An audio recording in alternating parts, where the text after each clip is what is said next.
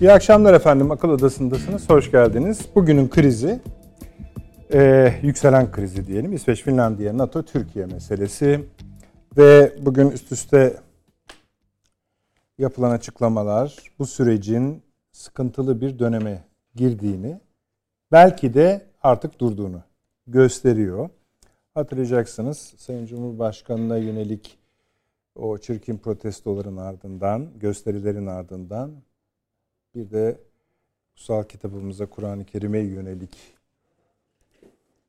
bir şey bir sıfat kullanmak istemiyorum. Çirkinliğin ardından yine Sayın Cumhurbaşkanı artık bizden bir şey beklemeyin mealinde bir açıklama yapmıştı. O açıklama bugün Batı basınının tamamında NATO alev alev başlıklarıyla verildi. Bütün ülkelerin bütün gazetelerinde, televizyonlarında bu konu konuşuldu. İsveç Finlandiya'nın e, bilhassa da İsveç'in öyle söyleyelim üyeliğinin artık belirsiz bir aşamaya girdiği vurgulandı. Onlar da bu konuyu çok sık ve yoğun bir şekilde tartışıyorlar. Bununla birlikte başka başka açıklamalar da gelmeye başladı. Ee, İsveç Başbakanı'nın açıklaması var dünden Yadigar efendim. Tam da her şey yolunda gidiyordu gibi. Tam yani neler yapıldı bilmiyoruz da ne yolunda gidiyordu ayrı bir konu. Finlandiya'nın açıklaması biraz arada derede. Yani acaba İsveç yoksa bizde yokuz mu diyelim. Yoksa e, biz İsveç'ten gayrı hareket edelim. NATO'ya öyle gidelim Türkiye bize onay versin şeklinde hem onların başbakanından, dışişleri bakanından hemen hemen eş zamanlı açıklamaları var. Ee, Amerika Birleşik Devletleri'nin bu konudaki tutumu konuşacağız biraz sonra. Ona da fazla bir şey söylemek istemiyorum. Fazla bir şey söyleyeceğim de gönlümden geçenleri söylemek istemiyorum. Biliyorsunuz hiç kınamadı ama e, burada bir kelime kullandı Beyaz Saray sözcüsü, cümle kurdu. Biz bunu iki hafta önce benzer şekilde tartışmıştık. Türkiye'de bunu esasında yazdık da yazılarımızda. Bu e, acaba NATO'ya karşı bir kasıtlı çaba söz konusu olabilir mi diye açıktan sordu Amerika Birleşik Devletleri yani Beyaz Saray. Ee, biz biraz bahsetmiştik ama galiba hedeflerde biraz farklılıklar var. Yani bu nereden kaynaklanıyor? İsveç'in içinde bir yerden muhalif NATO muhaliflerinden kimileri Rusya kaynaklı olabilir diyor. Ama hani benim şahsi görüşüm ben bizzat İsveç, İsveç'in kendisinden şüpheleniyorum ama konuşacağız. İşin o boyutu da var. Ee, son olarak bu akşam öğleden sonradan itibaren görüşmeler yavaş yavaş askıya alınmaya başladı. Ee, üçlü görüşmelerde son olarak Ankara'nın kararıyla yani NATO'ya üyelik konusunda İsveç ve Finlandiya Türkiye arasında yapılan üçlü müzakereler e, ertelendi söylendi ama şöyle diyebiliriz. Hani belli bir süreyi kestiremediğimiz süresiz bir şekilde askıya alındı ifadesini kullanabiliriz. Bu artık bir ucu bizim bu akşam üçüncü konumuz olacak. İkinci konuyu söyleyeceğim biraz sonra. İçeride ve dışarıda şöyle bir tartışma başlatmıştı. Bunu alevlendirdiği görülüyor. Türkiye NATO'nun genişlemesini engelleyen ülke mi? Tabii miyi bir kuyuruz. Onlara göre ülke evet NATO'nun genişlemesi. Şimdi bu konunun bir güzel konuşulması gerekiyor. Ama üçüncü konumuz, ikinci konumuz da şu efendim. Bir tank meselesi var. Savaş aracı olan tanktan bahsediyorum. Ee, neredeyse Avrupa'nın bütününde kim hangi arzuda Ukrayna Savaşı'nda bunu ortaya çıkaran bir krize dönüştü. Şeyde bir toplantı vardı NATO savunma Almanya'da Amerikan üstünde. Burada 52 ülkenin savunma bakanları bir araya geldiler ve Ukrayna'ya yapılacak yardımlar görüşülmüştü, konuşulmuştu. Burada tank meselesi konusunda Almanya'yı çok sıkıştırdılar. Çok üzerine baskı yaptılar. Ancak o direndi. Nereye kadar direndi? Yani hani çünkü ona söylenen şey şuydu. O Leopard tanklarını verin. Ayrıca bu Leopard tanklarına sahip olan, Türkiye'de sahip o tanklara, Ee, ülkelere de izin verin ki Ukrayna'ya göndersin. Oraya kadar mesele yok. Yalnız bu toplantıların hemen sonra Amerika Birleşik Devletleri'nin savunma bakanı başbakanlığa gitmiş ve Alman gazetelerinin bir iki e, Alman gazetesi bunu detaylarıyla yazdı. Bakarsanız orada Alman yüksek bürokratlarıyla bağırış çağrışlara kadar onlar duyulacak kadar e, sert tartışmalar, hararetli tartışmalar olmuş. İler, e, ilerleyen saatlerde de gecede işte bize ya bugüne kadar yansıdı. Almanya şöyle bir açıklama yaptı. Dışişleri Bakanı, biliyorsunuz Amerikancı bir Dışişleri Bakanları var onların. E, bize izin isteseler biz izni veririz.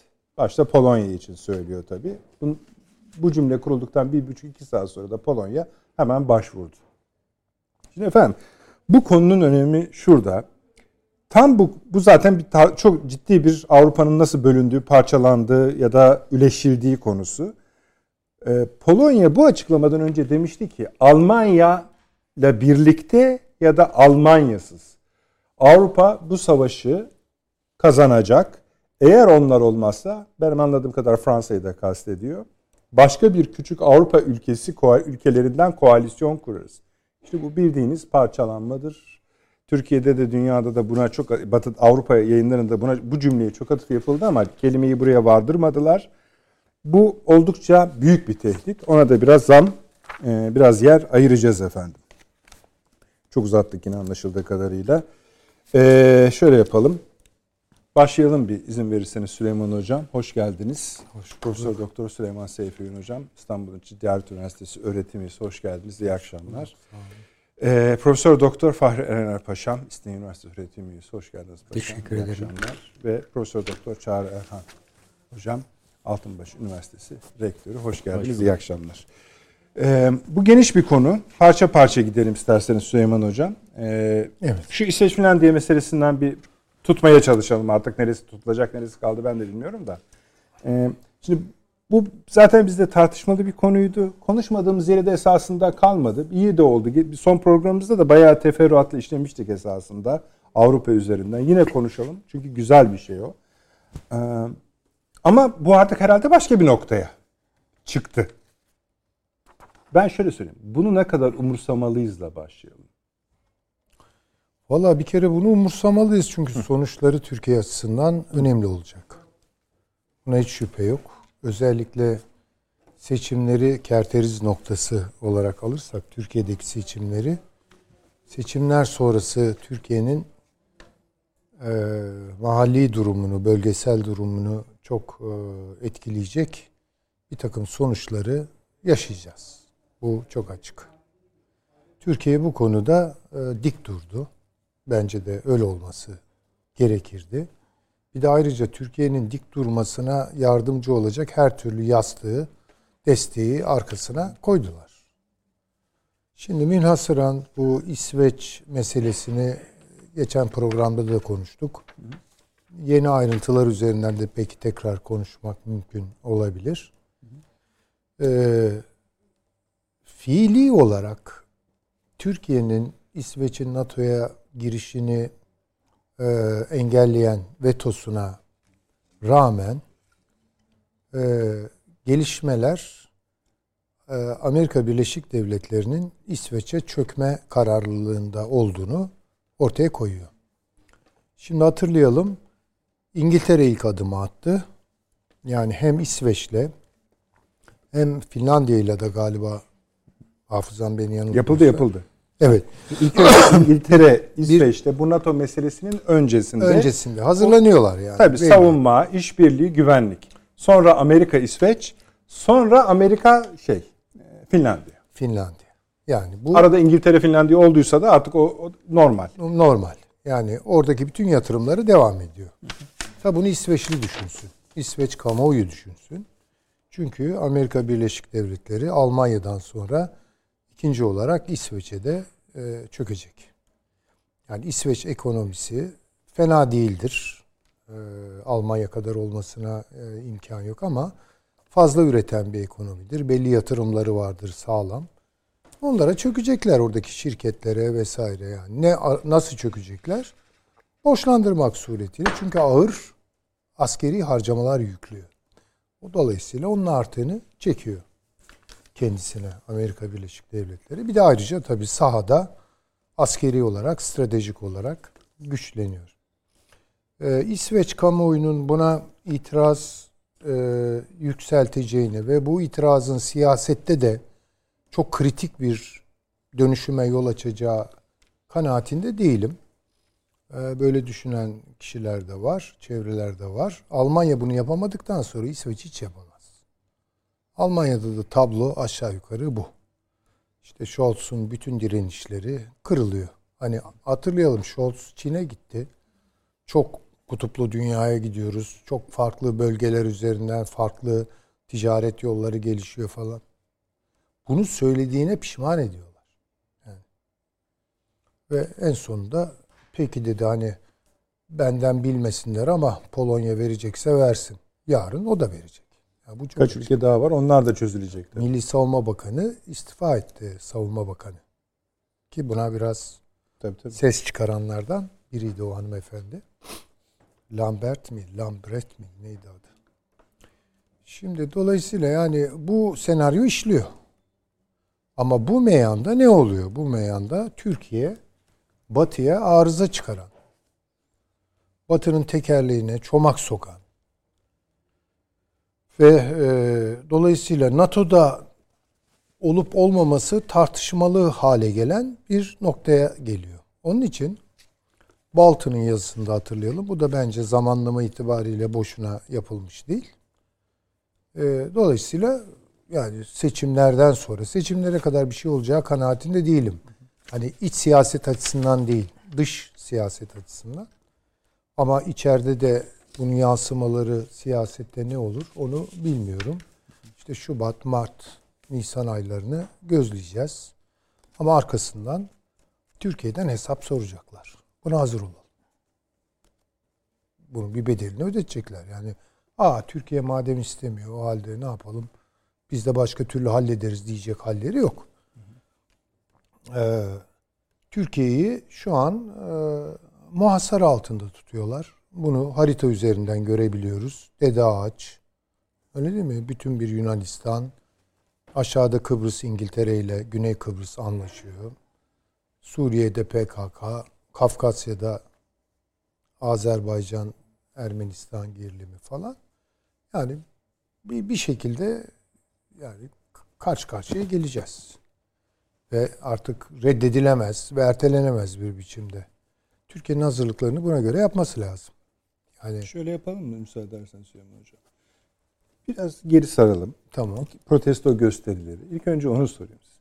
Siz bu protesto gösterilerini suni mi buluyorsunuz? Yoksa İsveç'in o bahsettiği işte burası efendim demokratik bir ülkedir. Ne yapalım? İzin de veriyoruz. Böyle böyledir diye mi düşünüyorsunuz? Şimdi ben bu senaryolar üzerine bir yazı yazdım. Ee, orada belki okuyanlar olmuştur. Ee, orada dile getirdiğim düşünceleri tekrar edeyim. Yani siz hep seversiniz o ifadeyi kullanmaya. Bu işte olağan şüpheliler arka planda hangi güçlerdir? Bir kere yani bu örgütün kendi kendine böyle ayaklanması, ortalığı yıkması falan bu bu yani İsveç Türkiye'nin gönlünü almaya karar vermiş olsaydı valla nefes aldırmazlardı. Bu iki kere iki dört yani. yani burada nefes aldırmazlar. Tamamen mutabık. Evlerinden dışarı çıkamazlar. Yani biz NATO'ya gireceğiz. Türkiye'den bu onayı alacağız kararını verselerdi. Tabii tabii tabii. Değil bunlar yani Hiçbiri günlük olmaz. hırsızlıklar bile dururdu yani. Olmazdı. Abdülaziz Paris ziyareti yaparken vakti zamanında orada biliyorsunuz işte yeni Osmanlılar, genç Osmanlılar falan var. Hepsini Paris dışına çıkarıyorlar. Bir gecede.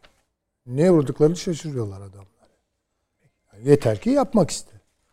Yani oraya yani son olaya gelene kadar terör örgütü üzerinden giden bir süreç var. Burada form değiştiriyor. İşte oralara geleceğim. yani biraz yegan yegan bakmakta tabii, fayda tabii, var. Yani tabii, birer birer bakmakta buyurun. fayda var. Hay. Şimdi ihtimallerden biri İsveç otoritelerine rağmen PKK bunu yaptı. Bu ihtimali eliyorum. Böyle bir şey olamaz. İkinci ihtimal. Hadi onu yaptı. Amerika'ya rağmen de mi yaptı? Ha, şimdi evet oralara geleceğim. İsveç bunu e, bir mazeret kılmak üzere kullandı. Çünkü aslında İsveç NATO'ya girmek istemiyor.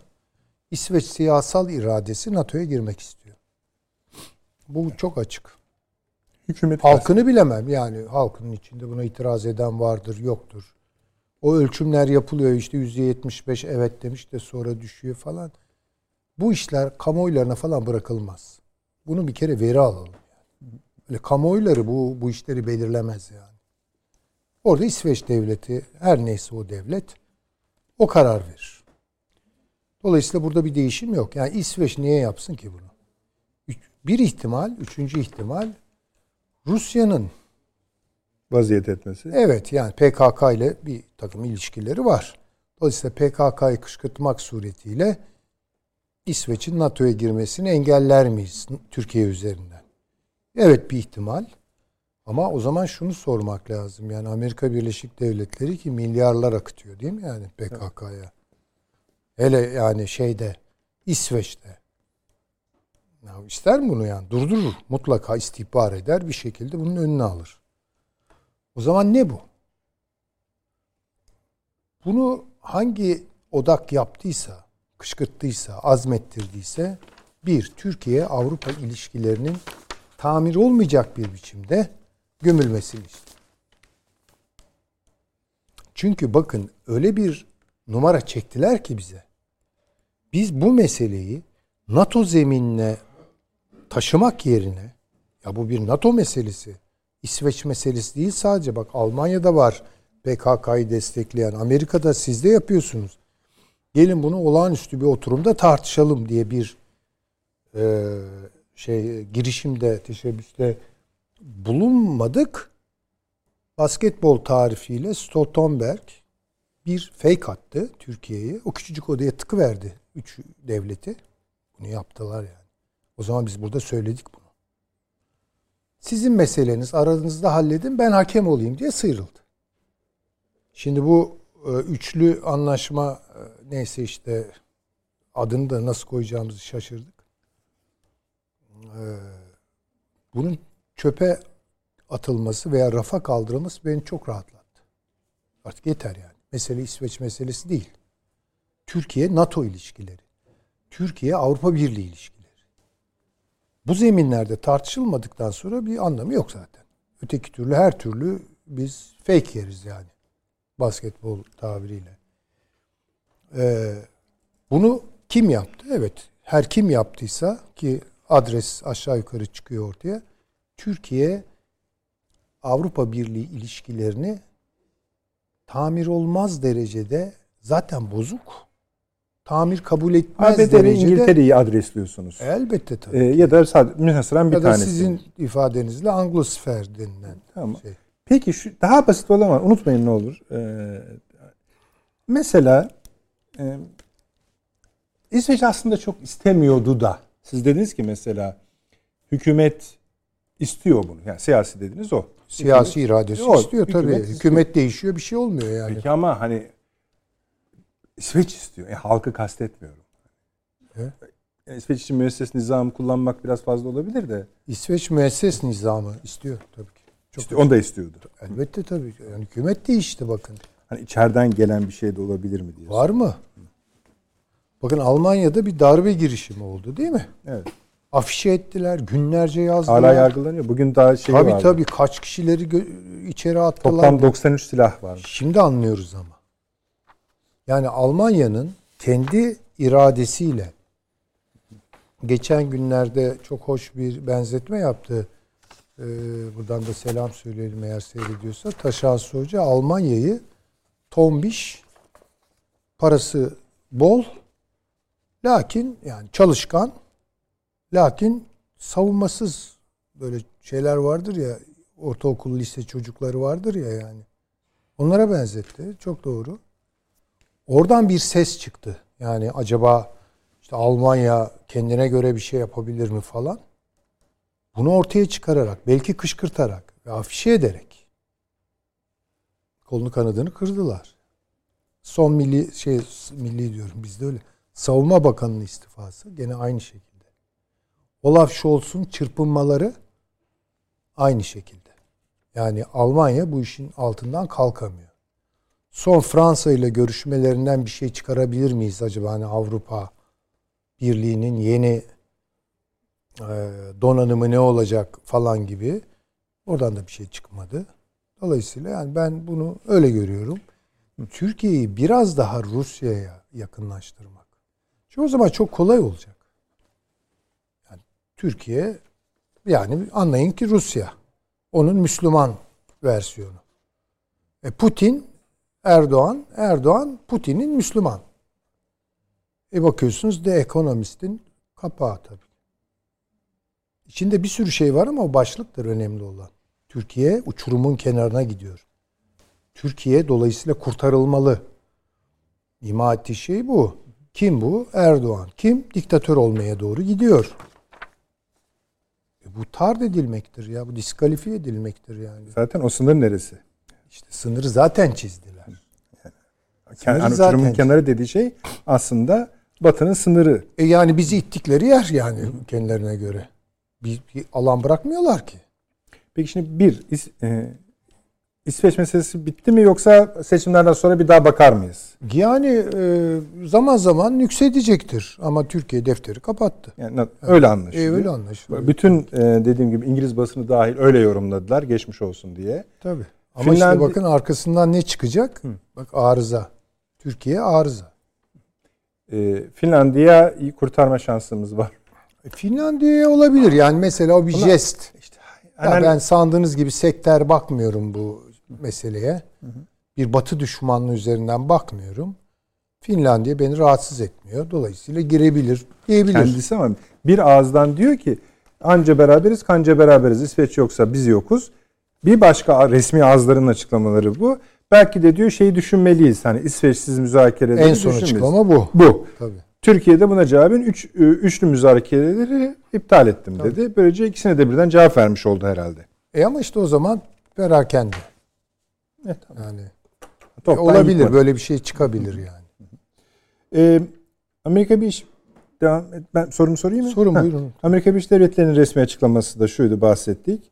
Bu ittifakın bütünlüğüne, birliğine yönelik kasıtlı bir çaba olabilir şeyi kastediyor, eylemi.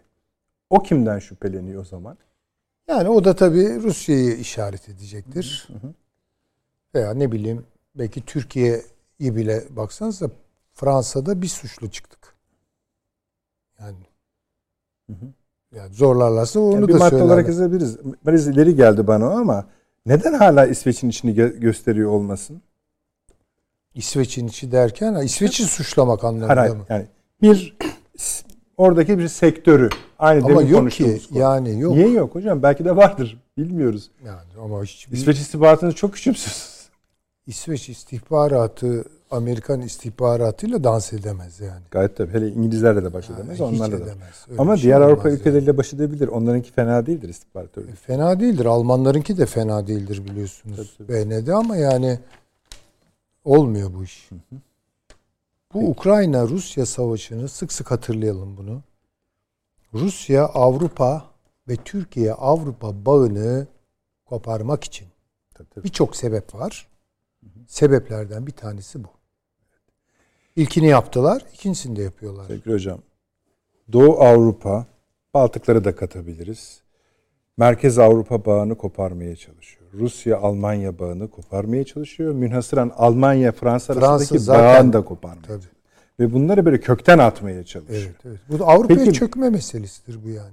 Bir de Avrupa'nın çökmesi meselesi olabilir böyle giderse. Çünkü bu bambaşka eğer Tabii, hepsini başarırsa çökertilme. Elimizde olur. minik minik çadırlar gibi bir şey kalacak. E öyle olacak yani böyle giderlerse öyle.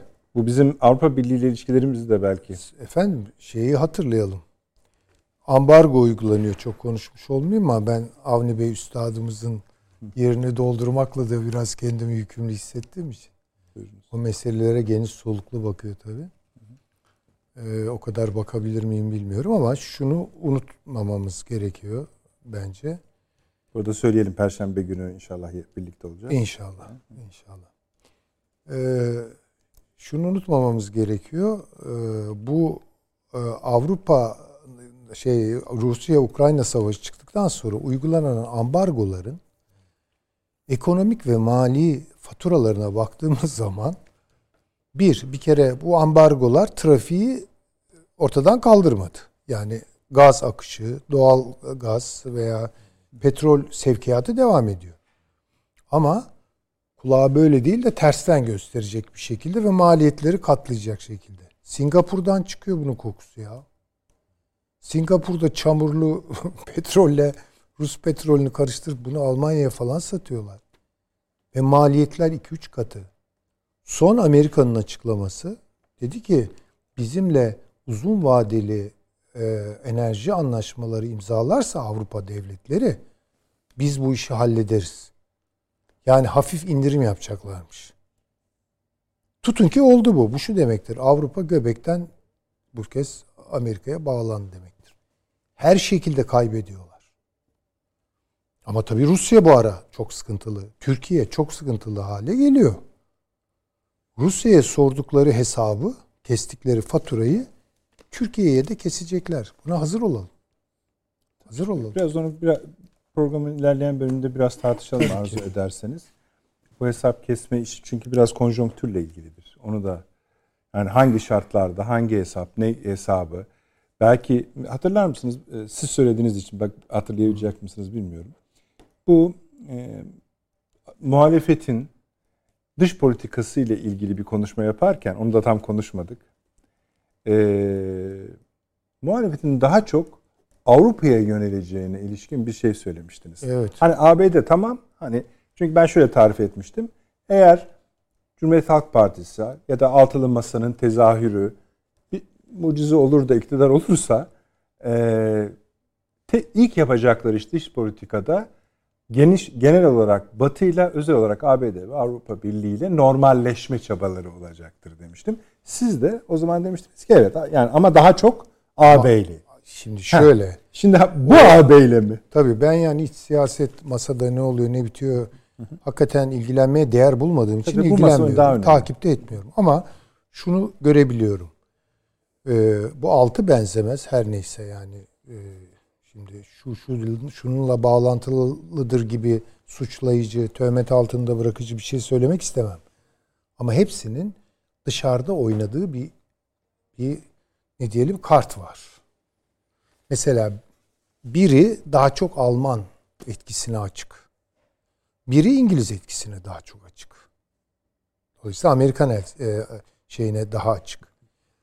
Ama daha İngiliz ağırlıklı. Bir tanesinde daha çok Amerika ağırlıklı etkileri görüyorum. Şimdi dolayısıyla zaten buradan bir dış politika çıkmaz. Yani çünkü tutun ya ki... Şöyle bir komiklik olabilir. Bakın bir tarif yapıyoruz kıymetli hocam. Diyoruz ki bakın bu bunu arasını bozmaya çalışıyor. Bu burada dağılıyor. Bir de yani Polonya'nın dediğini ben çok önemsedim. Ne demek ya? Diyor ki ki o Almanya ile Fransa olsa da olur olmasa da olur. Gerekirse biz kendi aramızda. İşte tabii. Ama biz bunu ya. söyledik yani yeni bir e, NATO kuruluyor. O da Doğu Avrupa merkezli ve başkenti Varşova. Bir zamanların bir zamanların Varşova'sı. Şimdi neyin Varşova'sı merkezi. değil mi? Yani böyle tarih hakikaten e, kanat çırptığı zaman e, cilvesini koyar ortaya. Şimdi yani demek istediğim e, şu bu tartışmalar filan e, aday mı belirleniyor bilmem ne yapılıyorsa hiçbir dünya açıklaması yok. Burada bir omerta var sanki yani böyle yemin yani dünya ilişkin konuşma. Ya soyut soyut bir takım şeyler kentler kuracaklarmış da işte bir tür Turkish New e, Green Deal falan gibi Green New Deal falan gibi bir şey uyduruyorlar kafalarında herhalde e, işte para bulacakmışız. Böyle böyle şey olmaz. Ya dünya şu an Türkiye'de hangi siyaseti yapıyorsanız yapın. Sol, sağ, şu, bu. İç itiş kakışların dışında bir şey söylemek zorundasınız. Ve her ne söyleyeceksiniz içeriği onu bir dünya bağlamına oturtmak zorundasınız. Onun için de bir kere Bu, dünyayı ve bölgeyi anlamak gerekiyor. Anlamak gerekiyor ama yani o zahmete katlanılmıyorsa demek ki ellerinde bir takım hazır paketler var. Sen düşünme o tarafını. Ha tabii. Ya, o, o, o konular hiç Peki konuşulmuyor. Türkiye NATO ilişkileri ne olacak? Türkiye Avrupa ya düzelteceğiz? Aynen. Böyle şey olur mu Aynen, canım? normalleşecek. Bu kadar Avrupa paramparça hale geliyor yani. Nereye oynuyorsun? Feodal Avrupa ile konuşurlar. Ha, tabii ki. Peki Onun devam için edeceğiz öyle hocam. bakmakta fayda var evet. Peki. Buyurun Selim. Biz biraz fazla açıldık ama siz hani toparlayacağınızı biliyorum. Ee, Şimdi e, Türkiye e, aslında yani yeni NATO kavramını uzun süredir konuşuyorduk. Yani NATO 2030 vizyonuyla birlikte e, yeni NATO'nun yapılanmasında yeni harekat alanlarının oluşacağından söz etmiştik. Orta Doğu, Uzak Doğu olarak, Güney Çin Denizi olarak. E, bu e, yeni 2030 vizyonunda Türkiye iki konuda kendisine göre haklı olan konuda NATO'da iki alanda sorun çıkartmıştı. NATO ülkelerine göre ve NATO Genel Sekreterine biri e, 2030 vizyonlu görüşmeleri sırasında biliyorsunuz terör tanımı konusunda e, Türkiye'nin terörle ilgili tanımının e, NATO vizyon belgesinde yer almaması nedeniyle e, Baltık bölgesine konuşlanacak NATO kuvvet NATO planını e, bloke etmişti. E, uzun bir ikna süreci sonucunda e, Türkiye e, bu plana onay vermişti. Bu da ikinci e, olay İsveç e, ve Finlandiya'nın alınmaması. Yani 2030 vizyonunun ilerlemesinde e, Türkiye e, şu anda 30 üye var. E, 30 üye içerisinde bu plana itiraz eden yani evet Macaristan birkaç ülke ikincisine o itiraz ettiler ama için kimse üzerine gitmiyor. Hatta bunu Yunan, Yunanistan'ın bile veto edeceği bir ara söylendi ama hatta daha sonra bile zorluk çıkarabileceği Yunanistan'ın da buna ilişkin başka endişeleri var esasında. Yunan medyasında da uzun süre yazdı. Sadece Türkiye itiraz ettiği için şu aşamada etmedi. Yani yoksa Yunanlılar da ciddi bir şekilde İsveç ve Finlandiya'nın üyeliklerine itiraz edeceklerdi.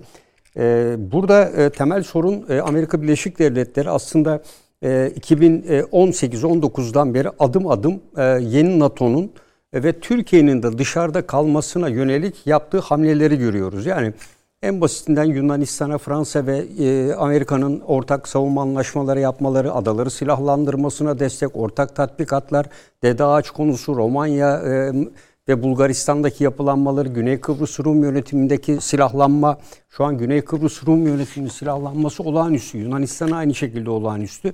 E, Amerika Birleşik Devletleri'nin e, Suriye'deki e, faaliyetleri, e, bütün bunları dikkate aldığımızda aslında yeni NATO'nun sınırını e, Amerika Birleşik Devletleri çiziyor. Bunun için hep diyordu ki İsveç, Finlandiya, Polonya'dan başlayan işte Yunanistan'da Güney Kıbrıs Rum yönetimi ve Girit'i de ekleyelim buna. Girit, Güney Kıbrıs Rum yönetimi hat, e, bölgesiyle birlikte bir hat oluşturuyor. Yani ve bu şöyle Türkiye dışında. Parantez düşünürsek İngiltere'den giren, Evet. Baltıkları kapsayan, Doğu Avrupa'yı kucaklayan, aşağıda Balka, Batı Balkanları da alan Tabii. içine bugün Avrupa Birliği'nin açıklaması var. E, Avrupa şey pardon İtalya'nın açıklaması var. Avrupa Birliği'ni almalıyız hemen Batı ülkeleri diye. Yunanistan'la kucaklaşıp Evet. aşağı Doğu Akdeniz'de Rum kesimiyle buluşup Amerika ile de buluşup orada. Yeni hat budur diyorsunuz.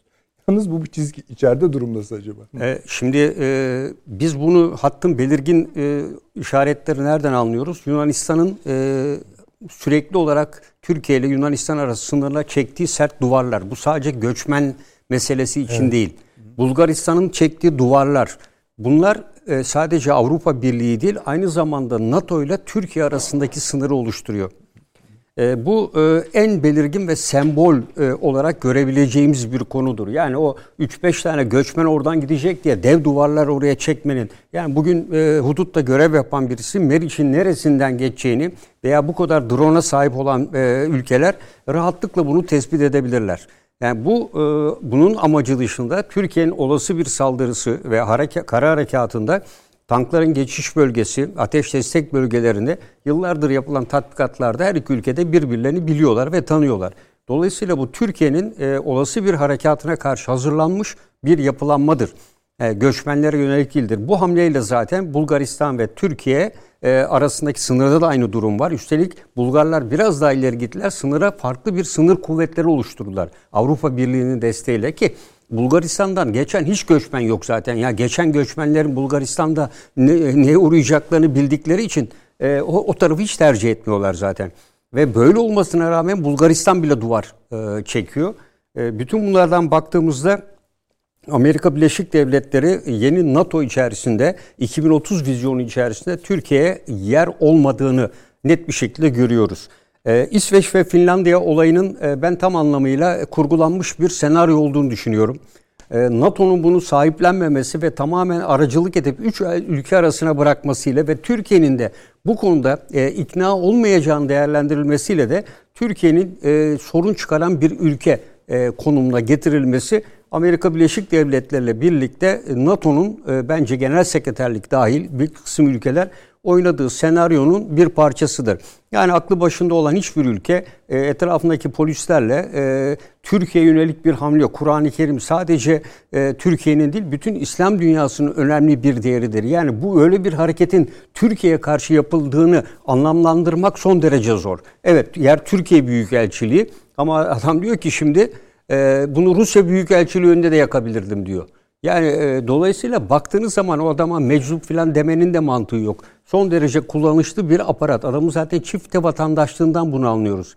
Danimarka bile e, aynı şekilde e, bunu kurgulamış olabilir ve yapmış olabilir. Dolayısıyla ben e, İsveç ve Finlandiya'ya karşı e, Türkiye'nin vereceği tepkinin hesap edilerek Türk kamuoyunda ve Türkiye'nin seçime giderken hassasiyet dikkate alarak e, Avrupa ülkeleri üzerinde oluşmuş olan e, hem İslamofobi hem aşırı milliyetçilik hem Türkiye karşıtlığının e, özellikle de e, Rusya'nın e, Ukrayna Savaşı'nı dikkate aldığımızda Türkiye'ye karşı olumsuz bir kamuoyunun oluşmasını katlayarak arttıracağını. E, bunda Türkiye'nin niye dışlandığı konusunda ise e, bir Karadeniz'in Amerika Birleşik Devletleri için önemini savaşın başından yani sonra... söylüyorsunuz. Bunu bize niye yapıyorlar mı söylüyorsunuz? Evet.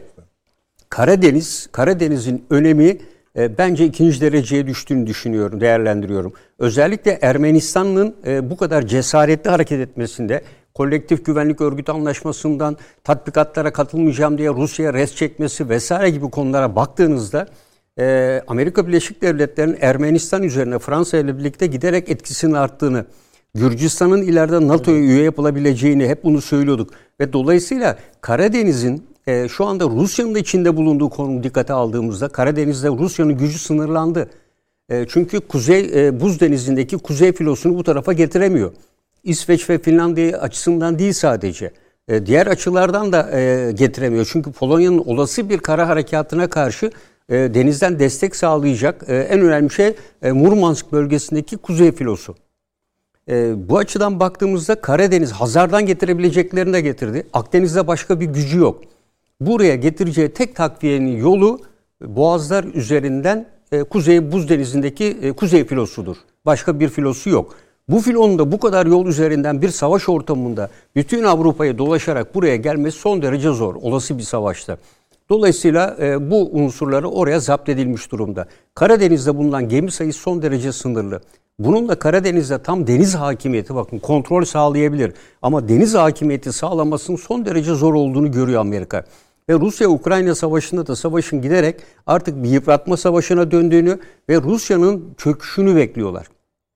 Bütün bu askeri tedbirlere, alınan tedbirlere ve Putin'in yapmış olduğu yeni hamlelere rağmen özellikle e, yeni e, biliyorsunuz Bradley zırhları vesaire e, Almanya'nın Leopard tankları bunların tabii eğitim süreçleri vesaire dikkate aldığınızda belli bir süre olduğunu düşünüyoruz. Bunun süresini bahara kadar bulduğunu değerlendiriyoruz. Bahara kadar mevcut durumu e, tespitle sürdürmek ve baharda genel bir karşı taarruza geçirme gibi düşüncesi var. Yani Amerika Birleşik Devletleri aslında büyük ölçüde Rusya'yı aldığı istihbarat bilgileriyle ve iç kamuoyu bilgilerine göre e, stabilize hale getirdiğini düşünüyor. Ciddi bir yıprattığını düşünüyor. O yüzden de e, ben e, Avrupa'dan ve buradaki görevi de sadece Polonya'ya, Amerika'daki e, Polonya'daki Amerikan askerlerle birlikte 8 bin orada, bir kısmı Romanya'da onlarla birlikte orada bırakarak e, Rusya için bu konunun yeterli olduğunu görüyor. Çünkü Karadeniz'den gelebilecek başka tehdit de yok şu anda ve Karadeniz'den gelecek tehditi e, Amerika Birleşik Devletleri'nin HIMARS'ları yerleştirdi Romanya'ya ve diğer evet. ülkelere. HIMARS'larla e, çok kolay veya bombardıman uçaklarını etkisiz hale getirebileceğini biliyor. Bunu da nereden çıkarıyoruz? Ee, Rusya-Ukrayna savaşında hava kuvvetlerini geçen programda da söyledik hemen hemen hiç kullanamadı. E, bunun birçok nedeni var. Yani bu kadar hava kuvvetlerinde gelişmiş uçak tekniği açısından ilk sırada yer alan işte 35'leri 57'siyle bir ülkenin Ukrayna'da neden hava hakimiyetini sağlayamadığını bakın hava kontrolü olabilir belli bölgede. Hakimiyet ayrı şeydir. Hı hı. Ve ilk baştan itibaren beklenen buydu Rusya'dan bunu sağlayamadı. Amerikalılar bunu çok iyi ettiler. Ettikçe de yerden havaya kısa menzilli füzelerle hava savunma sistemini kurdular. Asla orada geniş çaplı bir S-400 gibi hava savunma sistemi kurmadılar. Ve bunun zaten etkisilerini, zayıflığını biz aynı zamanda Suriye'de de gördük. Yani evet Ruslar açmıyor S-300'ü, S-400 dedik ama bunların bazılarının zafiyetinden de söz konusu olabilir bunlar. Ve dolayısıyla Rusya'nın olası bir NATO savaşında da hava kuvvetlerinde aynı sıkıntıyı yaşayabileceğini değerlendiriyorlar. Bunun pilot tecrübesizliği, pilotların eğitimsizliği, e, pilot uçak e, koordinasyonunun sağlanamaması gibi 9-10 tane nedenler neden sayıyorlar Amerika'da e, çıkan yazılarda ve diğer makalelerde ve pilotların niye Rusya hava harekatını bu kadar etkin yapamıyor? Hakikaten yine yapamıyor. mi Ama bu e, bu durum e, işte Amerika Birleşik Devletleri'nin bakış açısını etkiliyor. Amerika Birleşik Devletleri artık Rusya'yı belli ölçüde stabilize ettiğini, durdurduğunu ve ciddi ölçüde yıprandığını görüyor. Evet savaşa devam edebilir ama devam edeceği en fazla yer Dnieper Nehri'nin kıyılara kadar olacaktır. Rusya'nın bundan daha derinliğe gitme imkanı ve ihtimali yok. E, bunu biliyor ve dolayısıyla Amerika Birleşik Devletleri artık e, buradan gücünü olduğu gibi Çin'e çevirecek. Bakın e, Amerika ile Çin, e, Japonya arasında ortak bir e, birlik oluşturuluyor şu anda. Ortak bir komuta koordinasyon yapısı kuruldu. E, ve bu yapı giderek artıyor. AUKUS büyütülüyor. Ve e, Amerika'nın yeni NATO'sunda e, Türkiye olmayacak. Yeni NATO'sunda Paşam tam orada dur. Şöyle yapalım. Yani bu Ukrayna zaten tanklar üzerinden gelecektim. Uzun uzun yine konuşuruz Evet. dediğiniz gibi ama şu İsveç Finlandiya ve NATO meselesini halledelim. Şimdi Süleyman Hocam'la yakınsınız. Burada Türkiye'nin NATO'dan istenmediğine yönelik bir eylem seziyorsunuz. Evet yani Ee, yine ben hatta yumuşak söylüyorum size. istenmede değil ben e, bir senaryo senaryonun e, oynanıyor Bir- şu anda. Bunu nasıl yapacaklar? Yani Evet. öngörme için. Bunu nasıl hayata Bir geçirecek? kere bunu hayata geçirmek için illa anlaşmada bir maddenin olması şart değil. Şart değil. Onu uluslararası hukuktan biliyoruz. Uluslararası hukuk herkes için e, hukuk gibi gözükse de e, Amerika Birleşik Devletleri'nin defalarca uluslararası hukuku kabul etmediğini e, hepimiz de biliyoruz. Dolayısıyla anlaşmaya göre, Washington Anlaşması'na göre bir ülkenin ayrılması için önce Amerika'ya bir beyanname veriyor ev sahibi olduğu için. Bu beyannameyi aldıktan sonra Amerika ben bir ülke ayrılmak istiyorum dediğinde e, zorla ayırma için hiçbir işlem yok. Bir yıl bekletiliyor. Bir yıl bekledikten sonra üyelikten ayrılabiliyor. Yani bugün Türkiye dese bile ben ayrılıyorum kardeşim. e, Anlaşmaya uyacaksa bir yıl bekleyecek. Türkiye istemese İstemediği takdirde buna ilişkin hiçbir mekanizma yok. yok. Yok. E, o E, halde bugüne kadar sadece biliyorsunuz Fransa ile Yunanistan'ın var. Fransa de Gaulle da zamanında ayrı bir pozisyonu var. Evet. askeri bölümden Yani, ayrıldı. e, Yunanistan meselesini tekrar Ee, açıp Türkiye'nin e, şu anda Rusya'nın e, bu duruma düşmesi nedeniyle bakın Amerika'nın e, Rusya'daki şey Suriye'deki varlık nedeni de aslında yeni NATO kapsamında. E, bugün şu anda e, Amerika ile İsrail büyük bir tatbikata başladılar Doğu Akdeniz'de. Çok gözlerden kaçan bir tatbikat. Aynı şekilde Çin'de de büyük bir tatbikat var. Bütün bunlara baktığınızda İsrail-Amerika ordusu arası ilişkiler, CENTCOM'un devreye giriyor olması Amerika'nın yeni NATO kurulmasının çerçevesini çiziyor. Aynı şekilde Japonya girecektir bakın ileride NATO'ya. E, dolayısıyla Türkiye burada ihtiyaç kalmadığını düşünüyorlar. Ve şu Tamam anda da yani bunu bağlayacakları bir kulp olması gerekiyor. kulp belli. E, Türkiye'nin NATO NATO'yu 5. maddeyi devreye sokacak sokmakta e, Türkiye'nin sürekli engel çıkartması. Yani İsveç ve Finlandiya'yı Amerika dünya kadar bugüne kadar masraf etti. Belki de Bulgaristan, Romanya'dan daha çok bu iki ülke NATO standartlarında eğitim gördüler. Finlandiya bugün e, Amerika 2025'te devreye girecek sanırım. E, dünya kadar F-35 satıyor. F-35 ile e, en çok F-35 olan ülke olacak Finlandiya. E, Amerika Birleşik Devletleri zaten yatırımlarını bunlara yapıyor. Bunlar bu iki ülkenin aslında NATO'ya girmesi de bir ihtiyaç değil. Zaten NATO'nun içindeler. Tabii tabii, Tarafsızlar konuştuk, ama doğru zaten NATO'nun içindeler. Dolayısıyla Amerika'nın hiç umurunda bile değil. Yani e, NATO üyesi olup olmadıkları. Sadece çünkü Batı Baltık planı e, imzalandı zaten. Batı Baltık planı içerisinde İsveç ve Finlandiya da var. Onlardan birlikler de var zaten takviye gücü olarak kullanılıyor. Bu zaten şeklen bir şeydi ve Türkiye'nin testten geçtiği bir süreç oldu bu. Şimdi şunu oturtmaya çalışıyorum Süleyman Hocam. Pa- Sevgili Paşa. Ee, sorun çıkaran ülke. Tamam mı? NATO'nun ge- genişlemesini engelleyen ülke. İsveç ve Fi- ülke. İsveç ve Finlandiya'nın üyelik sürecinin bunlarla buluşarak Türkiye'yi Batı çizgisi dışında, hadi Batı'yı da geçelim, NATO çizgisi dışında bir yere iteceğini söylüyorsunuz.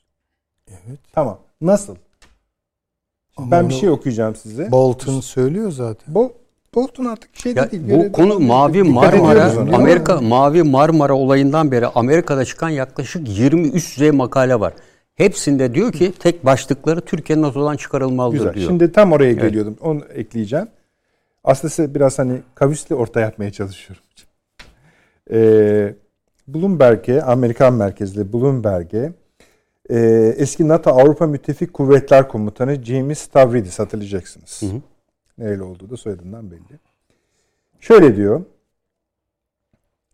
Ee, NATO'nun Türkiye'ye ihtiyacı var. Finlandiya ve İsveç'e de ihtiyacı var. Kimse ikisi arasında seçim yapmak zorunda kalmak istemiyor. Bunun olmamasını sağlamak Erdoğan'ın elinde. Şimdi bu cümle pozitif mi? Negatif cümle. Negatif mi? Hani ne diyorsun bize? Konuşan da az buz adam değil. Yani tamam. Nereden geldiğini biliyoruz da.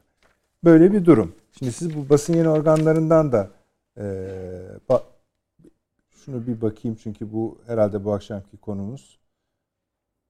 Evet Almanya eee Spectre'ın haberine göre Ukrayna'ya Leopard tankları teslim etmeyi kabul etti. Ya bu da bir garip iş. Ça- Çağrı hocam yani hani bu kadar kavga gürültü bari eziklenme be adam. Hani koskoca Almanya diyeceğim. Bir şey de kalmadı elinde demek. İşte yani şişman tombiş çocuk. E dayak yemeseydi değil. o zaman. Bu, bu, bu tankları kim kullanacak? Polonyalı askerler kullanacak. Ukrayna'ya ve çünkü aralarında yaptıkları anlaşma var.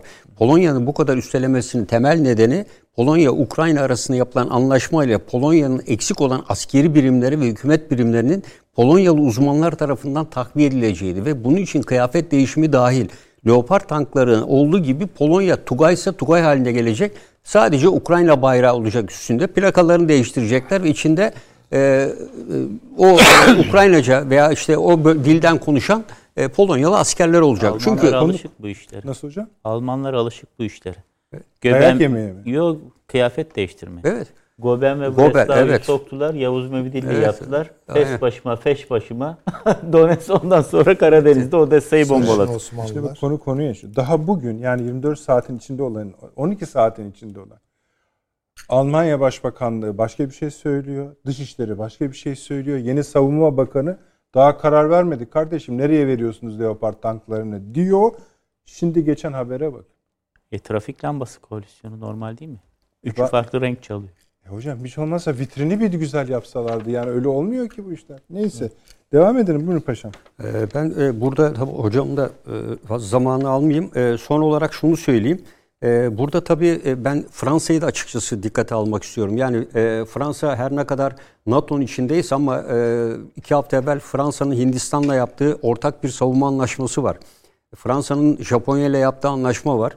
Fransa'nın Avrupa'da özerk bir yapıya acaba bu kargaşa içinde Avrupa'yı özerk bir yapıya kavuşturur Avrupa'nın lideri olabilir mi arayışı var. Ee, ve bunun için de Fransa'ya olan desteklerin de ben arttığını düşünüyorum. Orta ve Batı Avrupa'da özellikle. Ee, bakın yani sadece İsveç değil, bugün Hollanda'da e, Kur'an-ı Kerim'i e, yaktılar biliyorsunuz. Fransa'da da yakıldı.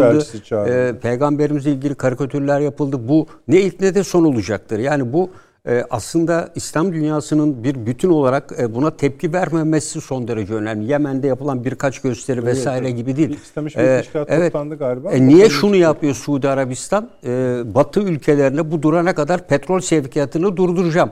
Kendi içinde herkese karşı tedbir alıyor. Niye Katar bunu yapmıyor? Batı'ya karşı bütün petrol sevkiyatını durduracağım. Niye demiyorlar? E, burada bu kadar kutsallara e, Müslümanların yere e, Haçlılar Haçlı Seferi niye çıkmıştı? E, kendi kutsallarına el atılıyor diye Haçlı Seferi yaptı adamlar Müslüman dünyası üzerine. Biz Haçlı Seferi yapalım demiyoruz. Sadece kendi menfaatlerine geldiği zaman e, Batı'ya ambargo uygulayan Suudi Arabistan, Birleşik Arap Emirlikleri, İran, Irak niye böyle bir durumda yer yerinden oynatmıyorlar? Hepsi sessiz bir vaziyette duruyor. Ama yerine geldiğinde Arap Birliği hop oturup hol kalkıyor. Bir Suriye'yi bile Amerika Birleşik Devletleri'nden kurtaramıyorlar. Yani e, Batı e, hep söylüyoruz ya İslam dünyasının içinde bulunan e, bana ne e, kendi menfaatimi ben gözeteyim Türkiye dışında ciddi üst düzeyde tepki gösteren kimse yok diyorum ya bir tek Yemen'de işte bir grup e, genç e, tepki gösteriyor. E, en büyük tepki e, Türkiye'de gösteriliyor.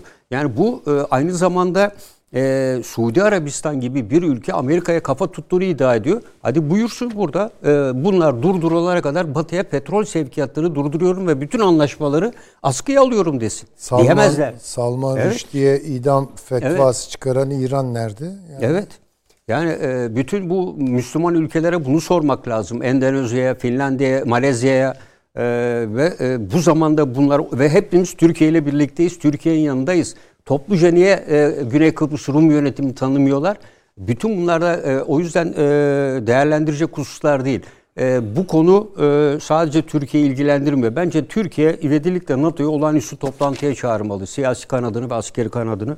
Ve Ne bu konuyu peki? e, en üst düzeyde gündeme getirecek. Yani bu terör örgütlerine e, bir böyle bir ülkeyle aynı masada olmak e, Türkiye'nin terörle mücadelesine ve bugüne kadar yaklaşık 40 bine verilen şehitlere ve Türk insanına hakarettir diyecek. Böyle bir ülke bütün süreçler giderken Paşam bakın lafın sonunu söyleyecekseniz çünkü şunu şunu kastediyorum. Ya salı günüydü ya perşembe günüydü. Konuşurken Türkiye'nin yeni bir doktrin lafı. evet Değil mi? Tabii, tabii.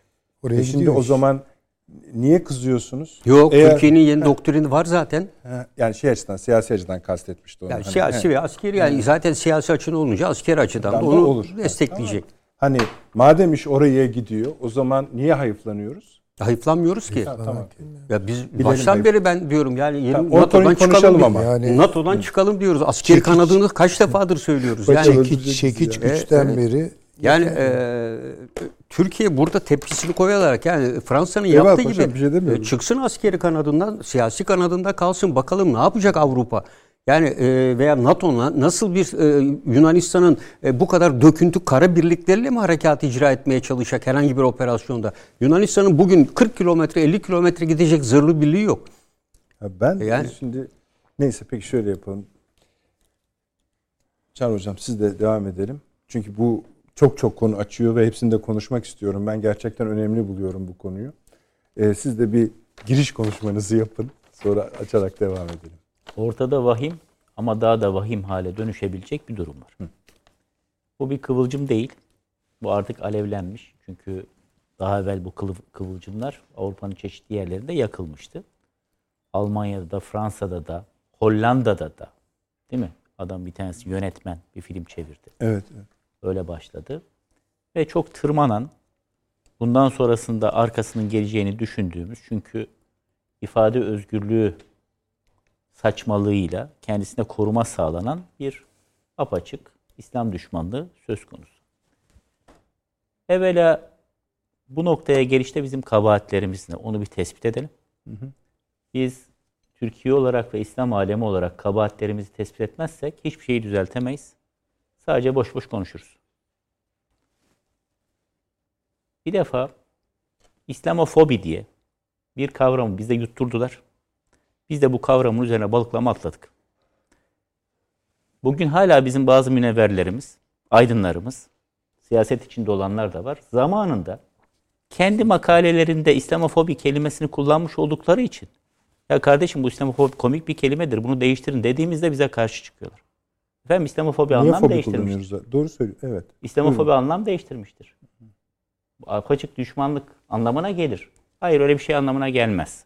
Sen zamanında bir makale yazdın diye İslamofobiyi savunma durumunda kalma. Vazgeç sen de. Değiştir. Bize yutturmuşlar bunu. Sen de gençmişsin yutmuşsun bunu. Bir kişi değil çok var böyle. Nasıl ki Bosna'daki soykırımı hafifletmek ve içini boşaltmak için etnik temizlik kelimesini uydurdular. E biz bunun üzerine o zaman biz atladık 90'ların sonunda. Etnik temizlik ne etnik temizliği ya? Apaçık bir soykırımdı bu. Neden sonra biz ya bir dakika ya ne farkı var bunun soykırımdan? Aynı şey Müslümanları bir araya topladık katlettiler Srebrenica'da. Sadece o da değil. Bosna Hersek'in her tarafında 250 bin Müslümanı katlettiler. Planlı bir şekilde. Sırplar. Bunlar da soykırımdı. Sırbistan'ı ileride Batı dünyasından, Batı Avrupa'dan tamamen ayırmamak için, soykırım yapmış bir millet olarak nitelendirmemek için etnik temizlik kavramını geliştirdiler. Aynı şekilde İslam ve fobi kelimesini bir araya getirerek de İslam düşmanlığı kelimesini kullanmamak için, İslam nefreti kelimesini kullanmamak için. Niye? Çünkü bu Batı dünyası için bir tane var. el üstünde tutulacak ve kaçınılacak. Antisemitizm. Antisemitik olmadan kardeşim ne olursan ol. Antisemitizmle aynı kefeye konulmamak için İslamofobi diye bir kavram uyduruldu. Şimdi fobi ne demek? Fobi korku demek. Bir tarafta Yahudi karşıtlığı, antisemitizm. Bunun yanına İslam korkusu. Yani niçin İslam korkusu olsun? Bakın şöyle bir sözlük karıştırdığımızda korku kelimesiyle beraber neler var? Yüze yakın korku var da mesela agorofobi, kalabalık korkusu. Brontofobi, gök gürültüsünden korku. Bibliofobi, kitaptan korku. Bunların hepsi çeşitli fobiler. E tabii ki hastalık bunlar. Baktığınız zaman tedavi edilmesi gereken hastalıklar. Dentofobi, dişçi korkusu. Hidrofobi, su korkusu. Pogonofobi, sakal ve sakallıdan korku. Böyle korkular. Şimdi bu kadar her şeyin bir korkusu var. Bu kelimeyi alıyorsun, İslam'ın yanına koyuyorsun ve İslam korkusu diyorsun. Neye İslam korkusu diyorsun? Kur'an-ı Kerim yakmaya. Mescidin önüne domuz kafası kesilmiş domuz kafası, kafası bırakmaya. Mescidi yakmaya. Bunların hepsi ya da duvarlarına Müslüman karşıtı cümleler yazmaya. Müslüman okulların önünde gösteriler yapmaya İslam korkusu diyorsun. Bu kelime beraberinde zaten bir meşruiyet getiriyor. Efendim ne var ki ya insanların bir kısmı da İslam'dan korkabilir. Nitekim bakın İslam adına çıkıyor birileri böyle böyle yapıyorlar. Tabii ki bunlardan korkacağız falan. Ya o başka bir şey. O yapılan şeyin İslam'la alakadar olmadığı, İslam dünyasının %99'u tarafından tasvip edilmediği, bu insanların Suriye'de, Irak'ta yapılan eylemlerin, terör eylemlerinin, Afganistan'daki eylemlerin tasvip edilmediği ortada. Sen kalkıyorsun kendi içindeki bu Müslüman düşmanlığının içini boşaltmak için çağdaş medeni Avrupa din düşmanı olmaz. Olsa olsa korkar bundan. Çekinebilir. Deyip yumuşatıyorsun. Her şeyden evvel, evvel emirde yapmamız gereken, bugüne kadar içinde İslamofobi geçen ne kadar sözleşme varsa, leşmetler düzeyinde ne kadar belge varsa, bunların hepsinin düzeltilmesi için müracaat etmemiz lazım. UNESCO belgesi, BM belgesi, UNICEF belgesi, şu belgesi, bu belgesi.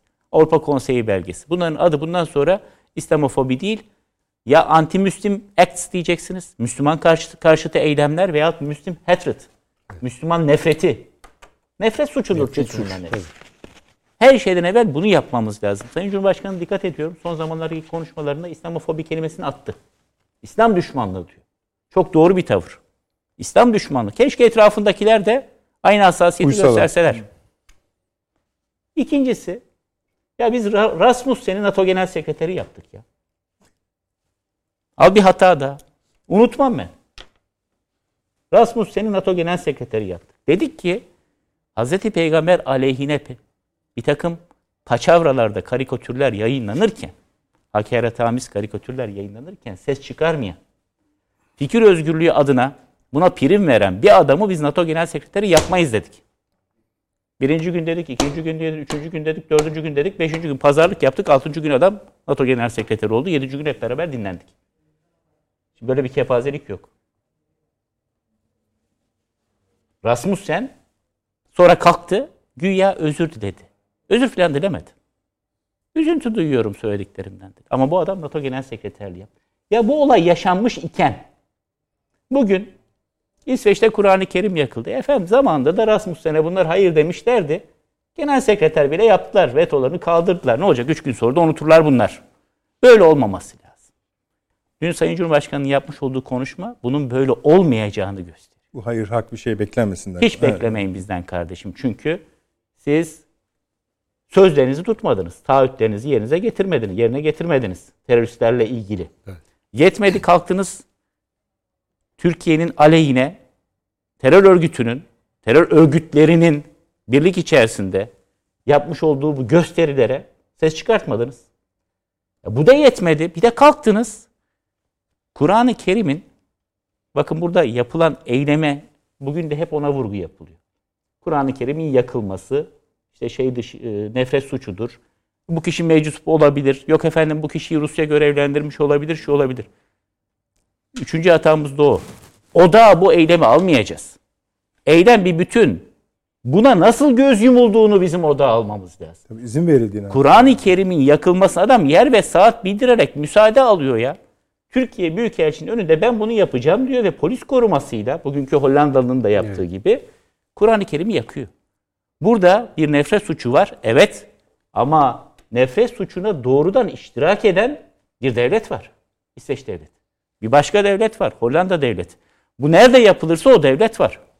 Dolayısıyla burada bizim odağa almamız gereken üçüncü konu bu. Buna göz yumulması. Bu suç ifade özgürlüğü bağlamında değerlendirilemez. Suçsa o zaman buna müsaade edilmeyecek. Dördüncüsü, paşamın ifade ettiği husus. Bu eylemin gerçekleşeceği konusu ilan edildi Cuma günü.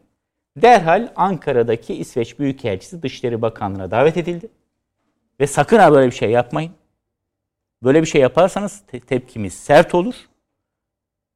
Yakacağınız bu alev dalga dalga Müslüman karşıtı diğer eylemlere dönüşebilir. Lütfen bunu yapmayın şeklinde uyarıldı.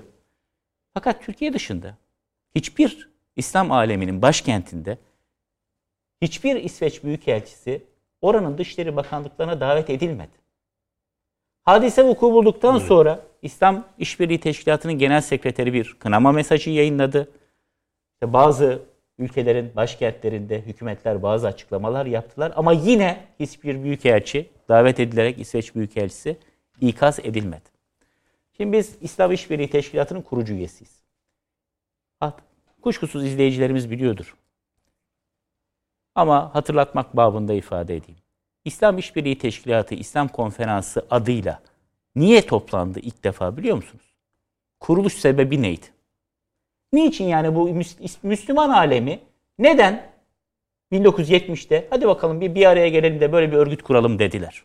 Onu reklamlardan sonra söyleyelim. Hadi öyle yapalım. Öyle Peki. yapalım. Çünkü daha siyasi yorumlarınıza geleceğiz. Efendim fevkalade kısa tam söyleyeyim ben size. Ee, yaklaşık 5 dakika. Fevkalade kısa hemen geliyoruz. Evet efendim döndük akıl odası devam ediyor. Çağrı hocamızın sözünü kesmiş idik.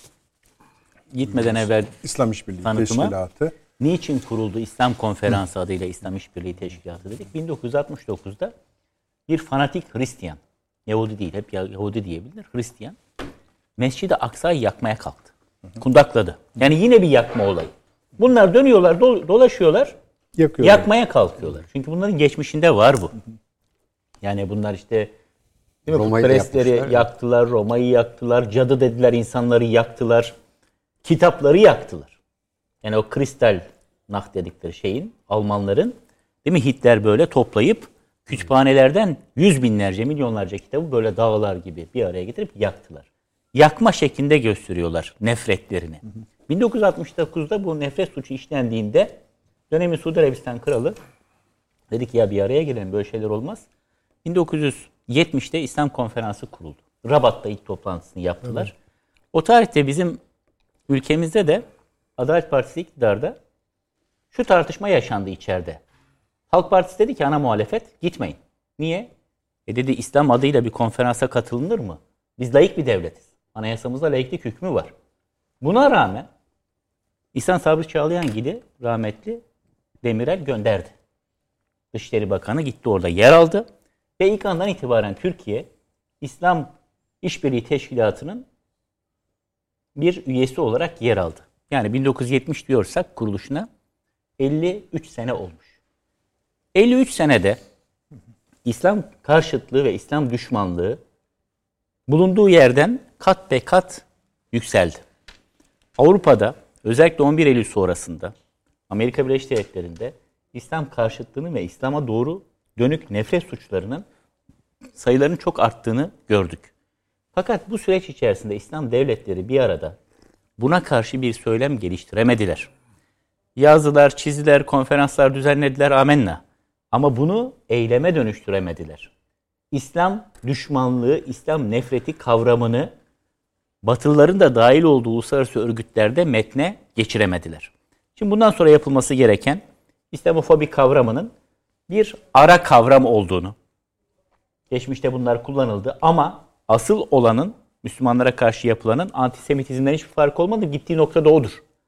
Yarın öbür gün nasıl zamanda gittiği nokta değil. Bunu yaptılar zaten. Yani insanları Bosna'da yaktılar. Kitlesel olarak katlettiler. Yok ettiler silahsız insanları. Benzeri bir eylemin ileride olmaması için, Avrupa'nın göbeğinde yaşanmaması için mutlaka harekete geçmek gerekiyor.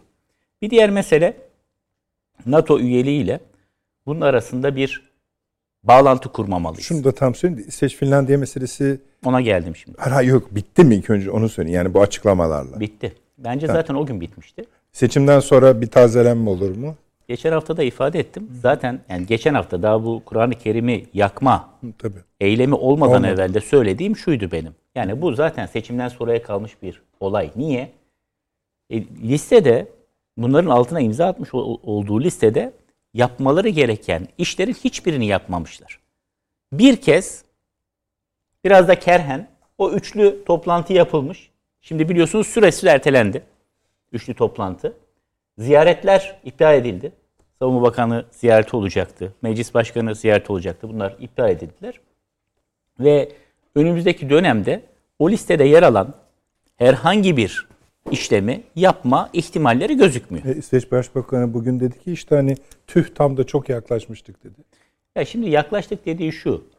Biz diyor anayasal değişiklikler yapıyoruz. Sonra uygulama kanunlarını çıkartacağız. Sonra uygulama kanunları çerçevesinde güvenlik güçlerimiz de devreye girecek. Ama bir yandan da yargı, burası özgür bir ülke, e, şey var, güçler ayrılığı var. Yargı gerekli kararları verecek. Ondan sonra da biz belki bu taahhütlerimizi yerine getireceğiz. Yani birkaç hafta evvel anlattığım Nasrettin Hoca fıkrası. Oradan gidecekmiş de işte Peşin parayı şey yapacak, görünce- peşin parayı görünce nasıl gülüyorsun demiş filan adama. Dolayısıyla İsveç'in herhangi bir şey yapacağı yok. E Finlandiya'nın da yapacağı yok. O da anlaşıldı. Ayrı O- yürürmek istemez mi? Valla ben burada şöyle düşünüyorum. Şimdi İsveç ve Finlandiya içinde kamuoyu yoklamalarında yer alan rakamlar dışında çok güçlü bir NATO karşıtlığı var. İki sebeple var. Bir tanesi Avrupa Birliği'ne de karşı olan kitle bu. Yani zorla girdi İsveç Avrupa Birliği'ne. Ve sonra da çok pişman oldu girdiğine. Çünkü o tarihlerde İsveç'i, Finlandiya'yı ve Norveç'i ki Norveç son anda kamuoyu yo- yoklaması daha doğrusu e, şeyle halk oylamasıyla dışarıda kaldı. İçeriye almak isteyen Almanya'ydı. Avrupa'nın çulsuzlarını, Doğu Avrupa'yı Avrupa Birliği'ne alıyorlar. Bunların yükünü tek başına Alman maliyesi çekmesin diye Avrupa'nın zenginlerini bu ülkeleri içeri almak istedi. İsveç'te Finlandiya kaldı. Norveç reddetti. Şimdi benzeri şekilde Ukrayna Savaşı'nın maliyetini birilerinin paylaşması lazım. Yani bunun faturasını İsveç'e, bunun faturasını Finlandiya'ya da verecekler. Kardeşim gel sen de elini taşın altına sok. Dolayısıyla bunu yapmak istemeyen, bizim bu tarafsızlığımız bizim aslında gelişmemize, refahımıza büyük katkı sağladı. Kişi başı milli gelirin bu kadar yükselmesine katkı sağladı. Biz burada kalalım diyen bir kitle var. Ama bir başka kitle daha var. NATO içine girmelerinin kendilerinin güvenliğini sağlamaktan ziyade güvenlik endişelerini arttıracağını düşünenler var. Tam Yani- da burada sorayım ne olur. Yani bölmeyeceğim sizi. Bu e, bütün konuklarımıza sorduğum için tekrarlıyorum. Bu eylemlerde siz bir şey görüyor musunuz? Hmm, Amerika'nın bahsettiği gibi bir kasıt. Bakın eğer siz kalkıp yine işin odağına Kur'an-ı Kerim'in yakılmasını alırsanız burada ararsınız tararsınız uzaylıları bile bulursunuz. Ya görmüyorum diyorsunuz. Yani uzaylıları bile ya bunu kim yaptırdı? Adamı telepatik olarak birileri etkiledi böyle yaptırdı falan. Odakta bu yok. Kur'an-ı Kerim'in yakılmasına göz yummasıdır asıl. Burada kabahatli olan İsveç devletidir. Burada kabahatli olan Hollanda devletidir. Kabahatli değil, suça ortak olan. Ve işin özünde bu var. O şahsı cesaretlendiren ne? O şahıs müracaat ettiğinde yok kardeşim ortalığı karıştırma git nerede yaparsan yap deselerdi. Veyahut bizim ülkemizde böyle bir şey yaparsan bu suçtur alır seni içeri deselerdi bu adam bunu yapamazdı. Yol verildi. Burada hedefimizde olan bizim aslında bütün oklarımızı döndürmemiz ve işaret etmemiz gereken İsveç devletinin tavrı. Amerika Birleşik Devletleri'ne de o zaman diyeceksiniz ki bir dakika ya bu adamın arkasında Rusya mı var, şu mu var, bu mu var, eline kim çakmağı verdi, kim yaktırdı demeyeceksin. İsveç devleti niye buna müsaade etti? İsveç'e bunu yaptırtan kim? İsveç bilmiyor muydu ki Türkiye buna büyük bir tepki gösterecek? O zaman sen İsveç'in içinde ara. Demek İsveç polisinin Ben içinde, öyle- Aa, İsveç İçişleri'nin içinde, İsveç yargısının içinde, İsveç meclisinin içinde birileri Türkiye'nin buna tepki göstereceğini bile bile bırakın dediler bunu yapsın. Niye? Çünkü tepki gösterecek ve NATO'ya girişine belki bir taş daha koyacak. O zaman Amerika'nın yapması gereken ya arkadaş siz niye buna müsaade ettiniz deyip bunların üzerine gitmesi. Ama orada da bırakmamak lazım. İslam ülkelerinin de Türkiye'nin öncülüğünde ilk toplantılarında eğer olağanüstü toplanmıyorlarsa yapacakları bütün dünyada bu İslam karşıtlığına dair bir duruş sergileme. İslam karşıtlığıyla mücadele sadece İslam ülkelerinin de bir meselesi değil. Biliyorsunuz bir zamanlar bu 11 Eylül'den sonra İslam karşıtlığı yükselince Medeniyetler İttifakı diye bir girişim vardı. Türkiye ve İspanya'nın öncülüğünde o zaman başlatılmıştı. Sonra nereye gitti bilmiyorum. Ama galiba kağıt üzerinde de olsa bir şey var. Bunun belki tekrar canlandırılması lazım. Yani Türkiye'nin en azından Avrupa içerisinde İtalya gibi, İspanya gibi, Portekiz gibi, Macaristan, Romanya, Bulgaristan, Arnavutluk gibi Türkiye'ye müzahir, bu anlamda müzahir ve içlerinde de ya güçlü bir İslam medeniyeti kalıntısı olan veyahut Müslüman azınlıkların çoğunlukta olduğu, azınlıkların olduğu ülkelerle birlikte hareket etmesi lazım. Onlar da eminim rahatsızdır bu tavırlardan. Çünkü dönüşte sonuçta onların içinde de Bulgaristan'ı düşünsenize yüz binlerce Müslüman var. Ve Avrupa Birliği vatandaşı bunlar. Bulgaristan'da. Romanya'da öyle. 400-500 bin Müslüman var. Arnavutluk zaten Müslüman. Bu açıdan bunları da harekete geçirmek gerektiğini düşünüyorum. Sonuç itibariyle NATO'ya geliyordunuz. NATO, e, İsveç ve Finlandiya'nın altına imza attığı belgede biz İslam düşmanı eylemlere göz yummayacağız. Yok. Onlar başka yerden kalıyorlar zaten sınıfta. Bu eylem hiç olmamış olsaydı biz geçen hafta Sayın Meclis Başkanı ziyareti iptal ettiğinde daha yakmamıştı adam Kur'an-ı Kerim'i. Başka bir sebeple iptal etti değil mi? Dolayısıyla bunlar ödevlerini yerine getirmediler. Taahhütlerini yerine getirmediler. Ne yapmaya çalışıyorlar şimdi? Avrupa içerisindeki o İslam karşıtlarından da destek almak için bakın görüyor musunuz Türkiye bunu Hristiyanlık, Müslümanlık davasına indirgiyor. Bir defa indirgeme değil o çıkartma. Yani bizim açımızdan öyle. Siz Hristiyanlığı nereye oturtuyorsunuz bilmiyorum. Ama biz Müslümanlığı da Hristiyanlığı da öyle aşağıda siyasetin bir konusu halinde değerlendirmiyoruz. Bunlar herkesin yüce değerleri. Orada yakılan Kur'an-ı Kerim değil, İncil olsaydı da aynı duruşu sergilerdi Türkiye. Siz Türkiye topraklarında böyle bir eylem gerçekleştiğini hiç gördünüz mü bugüne? Kimsenin aklına gelir mi? Denmez tabii. Kimsenin aklına gelmez böyle bir şey. Hadi biz de bunun karşısında İncil yakalım demez kimse yani. Dolayısıyla bu iki ülkenin NATO dışında bugüne kadar kalışlarının sebebi Türkiye antlaşmayı imzalamadığı için, onaylamadığı için İslamofobik davranışları, İslam karşıtı davranışları değil. Taahhütlerini yerine getirmemiş olmaları. Ama buna şimdi bir de bu eklendi. Yani o onu hızlandırdı. E tabii ki seçim sonrasına attı. E seçim sonrası o bizim seçimimiz. Asıl seçim yapması gerekenler bunlar. Gerçekten sözlerini tutacaklar mı? Yoksa tutmayacaklar mı? Bunun kararını verecek olanlar onlar. Ama bunda da tek başlarına hareket ettiklerini açıkçası zannetmiyorum. Herhalde bu iki ülkeyi de ya boş verin siz durduğunuz yerde durun. Eninde sonunda Türkiye'nin süngüsü düşer.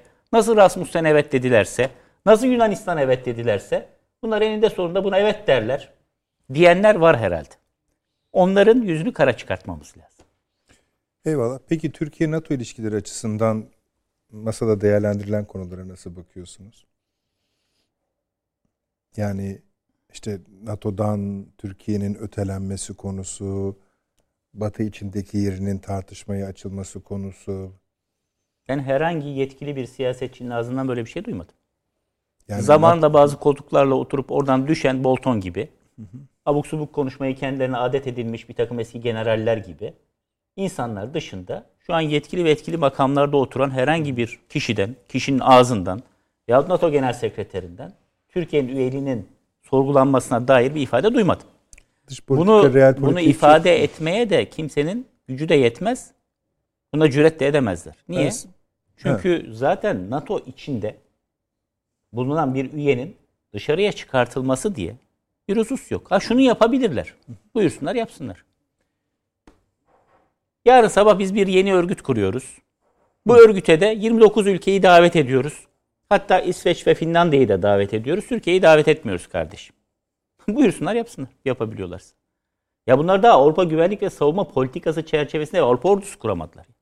Ee, NATO'nun- Yani kolay bir şey mi bu? Türk ordusunun bugüne kadar sağlamış olduğu NATO'ya katkılar sadece NATO Avrupa Atlantik alanında değil, onun dışındaki operasyonlara, Hint Okyanusu'ndan tutun, Orta Doğu'ya kadar, Afrika boynuzuna kadar. Bunlar göz ardı edilerek hareket etmeleri mümkün mü? Kendi işlerinde bu ülkelerin hep beraber bir araya bir tanesi bile çatlak ses çıkartmayacak mı? Herkes mi hazır ola geçecek Washington karşısında? Mümkün mü böyle bir şey ya? Yani 29 ülke var. Macaristan'dan, Bulgaristan'dan, Portekiz'inden, İspanya'sına Biden ne diyorsa herkes hazır ola mı geçecek? Herhalde öyle bir Avrupa yok değil mi? Kendi işlerinde çok güçlü Amerikan karşıtlığının olduğu bir tablo var. Bütün iktidarlar mı Amerikan yalnız NATO içerisinde? Ne diyorlarsa yapıyorlar mı? Vallahi içinden vallahi yapıyorlarmış gibi demek de bir geliyor şey yani. Öyle bir şey yok. İşte Almanya'yı gördük şimdi işte. Herkes kendi çıkarının Bakalım peşinde. şimdi. Peki e, Çağrı Hocam. NATO'nun- NATO'dan çıkarsa Türkiye kendi çıkar. Ama onu da sürekli vurguluyorum. Türkiye'nin NATO'dan çıkma gerekçeleri henüz oluşmadı. Yok yok. Çünkü bugün Türkiye dışında kaldığı bir NATO Türkiye'nin en büyük düşmanı olur. Çünkü oraya derhal Güney Kıbrıs Rum kesimini alırlar. Yani Bunu işte şöyle formüle ediliyor Yani ya Türkiye NATO'da kalmasının sebebi Türkiye'nin. NATO'dan kendisine bir kötülük gelmesini engellemeye dönüşmüş. Evet gibi. onu ben söyledim. Yani Türkiye kendisini NATO'dan korumak için NATO'nun içerisinde yer alıyor. Peki e, NATO'nun e, genişlemesini engelleyen ülke tarifi ne için kuruluyor? Yani bunun amacı ne? Sorun çıkaran ülke, NATO'nun genişlemesini engelleyen ülke. Yani bunun sonunda bize ne diyecekler? Yani bir, mesela siz ben böyle kimseden bir şey duymadım diyorsunuz. E, ama hani böyle Avrupa'nın bütününe Doğu Batı çatışmasına baktığınızda tek tek de sayabilirim. Dede Ağaç'tan Ukrayna'ya neresi aklınıza geliyorsa hani böyle bir itişip kakışma durumu var zaten. Türkiye ile zaman zaman ABD ile zaman zaman yani bir istemezlik hali görmüyor musunuz? Var. Tamam. Bunun Bizde de bir son- istemezlik hali yok mu? Tamam, Biz var. de kerhen NATO'nun içerisinde olduğumuzu söylemiyor muyuz? Hatta şunu demedik mi? Ya 1949 şartları bugün mevcut mu? Değil. Türkiye'nin NATO'ya müracaat ettiği Doğru, sen- 1950 yine siz söylediniz şartları bunu. bugün mevcut mu? NATO'ya girdiği 52 şartları o zaman biz kuzeyimizdeki büyük komşumuzdan endişe içerisinde ya bu Rusya yarın öbür gün boğazlara el koyarsa, Doğu Anadolu'ya el koyarsa, içeride bir komünist ihtilali desteklerse biz ne yapacağız? Biri gelsin bizi kurtarsın diye İsmet Paşa 10 Mayıs 1950'de NATO'ya müracaat etti.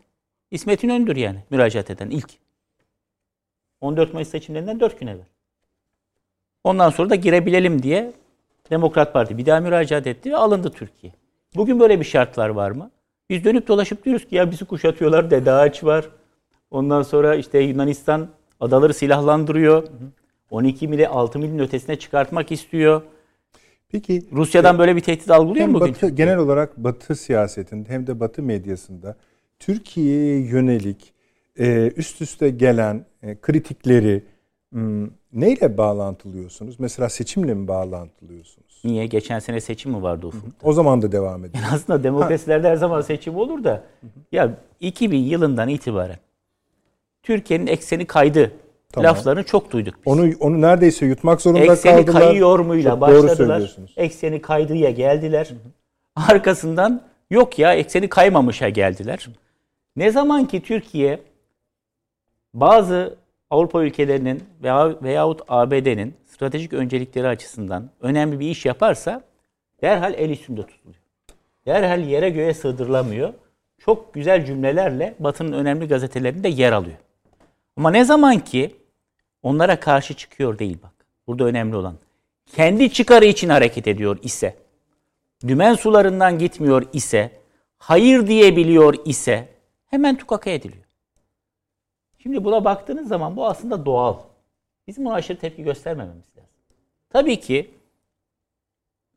medya kendilerini destekleyen bir takım kurumların ve aslında son tahlilde kendi devletlerinin çıkarları doğrultusunda hareket eder.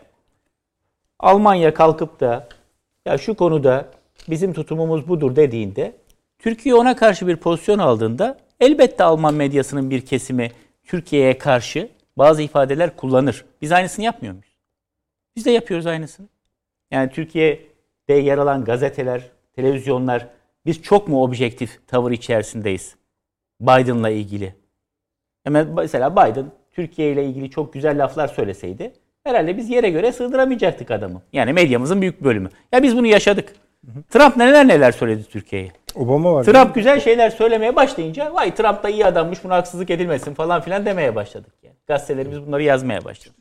Obama'yı kimse geçemez. Dola- ya, ya da Obama değil mi? Yani Kimse geçemez. Ya bunun adı Hüseyin. Bu adam Müslüman. Bu adam şöyle mazlumların temsilcisi şudur budur. Adam en büyük kötülüğü yaptı. İslam alemine. Ya Baktığınız zaman. Suriye de bize En büyük en büyük kötülüğü yaptı. Dolayısıyla ben bunları çok garipsemiyorum. Ama resmi düzeyde hiçbir NATO toplantısında da bunun gündeme getirilebileceğini düşünmüyorum. Çünkü gündem zaten oy birliğiyle oluşuyor.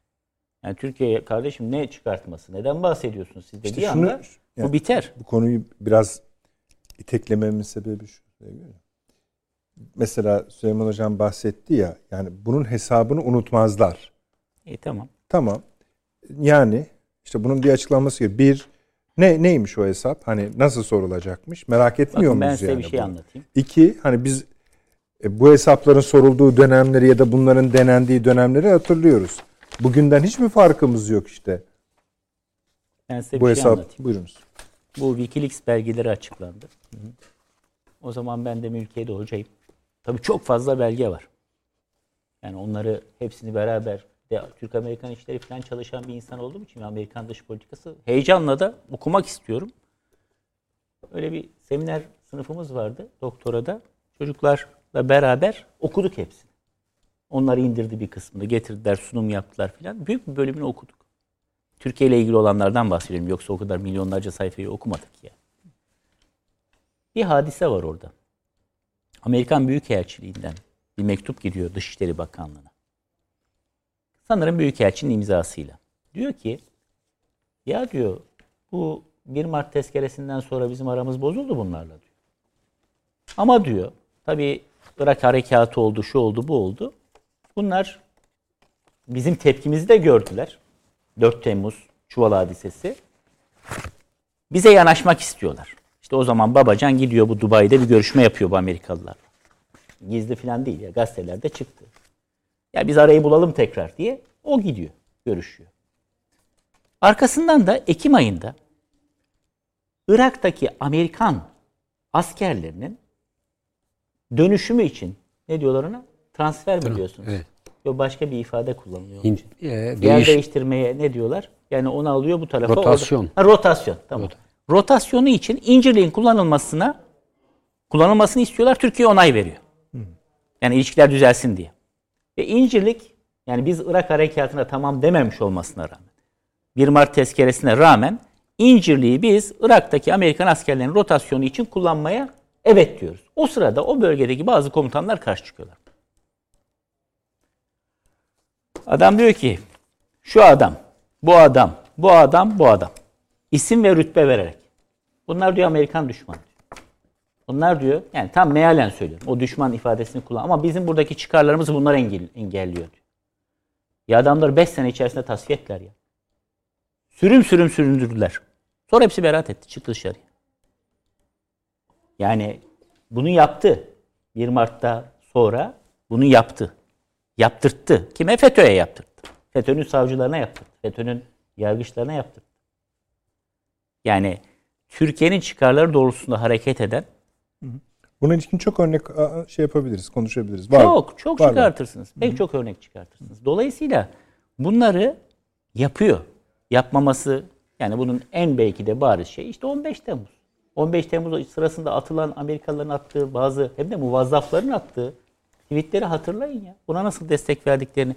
Aradan kaç gün geçtikten sonra o sırada yok tarafları biz iddiayla davet ediyoruz falan lafları. Taraf kelimesini kullanmaları. Bunları hatırlayın beraber yaşadık bunları. Bunları yapar. Fakat neticede şunu gerçekleştiremez. Yani biz Amerikan tarihinde neler gördük? Adam Panama'da kanal alanını istiyor. Hükümet karşı taraf bunu reddedince anlaşmayı ihtilal yaptırıp orada Panama diye bir devlet kurdurtuyor ve oraya konuyor. Yani Şili'deki 1973 darbesinden 54'teki Guatemala darbesine kadar, 53'teki Musaddık'ın devrilmesine kadar pek çok hadisenin arkasındalar. Bunu da itiraf ediyorlar. Evraklar açılınca ortaya dökülüyor bunlar. Ama neyi yaptırtamıyor? Ana istikameti değiştiremiyor. Siz ancak palyatif müdahaleler yapabilirsiniz. Fakat neticede kamuoyları hele günümüzde bütün iletişim imkanlarıyla olup bitenlerden neredeyse gün be gün haberdar olan kamuoylarını suyun yatağını değiştirir gibi bir yerden bir yana değiştiremezsiniz. Bir süre gider tekrar kendi yatağına o geri döner. hocam. Teşekkür ediyorum. Ee, açıyı bir hızla değiştirelim. Ee, seyircilerimizden de sorular var. Onlar da tam yani yerinden soruyorlar doğrusu. Yani uygun yerinden yakalamışlar. Tekrar şu doktrin meselesine dönüp kısa bir tur yapalım isterseniz. Belki de bir fırsattır diyerek. Şimdi ben e, doların akıbetinin iyi tayin, takip edilmesi gerektiğini düşünenlerdenim. Eğer Türkiye hesaplarını dolara göre yapmakta devam ederse ve doların başına olmadık bir şeyler gelirse bu Türkiye'nin de başına gelir. Demin hesap sorma üzerinde açılan dosyanın sayfalarından birini söylüyorsunuz anladım. Yani evet. Şimdi doları düşünelim. Dolarla yatıyoruz, dolarla kalkıyoruz. Bir şeyin fiyatı filan hangi para e, birimi üzerinden telaffuz edilirse edilsin nihayet halinde dolara çevriliyor ve ona göre ha buymuş deniliyor. Şimdi böyle bir dünyada yaşamaya on yıllardır alıştırıldık. Ama doların tarihi veya dolarizasyonun tarihi artık eskisi gibi seyretmiyor. Ve bunun geriye çevrilebilir bir tarafı da yok. Şu vadede veya bu vadede. Dolar e, merkezli veya doların pivot olduğu bir dünyanın bütün yapıları, bütün kurumları, bütün kuruluşları ya çökecek, hepsi için söyleyemem, veya dönüşecek veya işlevini kaybedecek. Şimdi bütün bu sıkıştırmalar şimdi son 2008'i kerteriz noktası alalım. Bırakın hani öncesi şöyleydi veya böyle. E, krizi 2008 krizi. 2008 krizinden 2019 krizine pandemi ve sonrasında yaşananlar. Bu kadar yani. Çok böyle gerilere gidip bir şeyleri hatırlamak adına hafızamızı zorlamayalım. Bu kadarını herkes hatırlar. Buradaki dramatik geçişleri iyi hesap edebilirsek arka planları üzerinden alıştığımız dünyanın edebiyatçılar bunu önceden haber verir. Bakın Emin Maluf e, çivisi çıkmış dünya dedi. Çok güzel bir kitap. Evet. Alıştığımız halı ayaklarımız altından kayıyor diyenler. Bildiğimiz dünyanın sonu kavramları. Sadece tespit düzeyinde ama. Üzerine kurulan şeyler yok transhumanizm, yok post-truth falan oraları aman aman. Oralara hiç kapılmayalım. Sadece tespit olarak. Bir şeylerin sonu falan. Şimdi bir taraftan da zihnimiz bunun egzersizlerini yapıyor.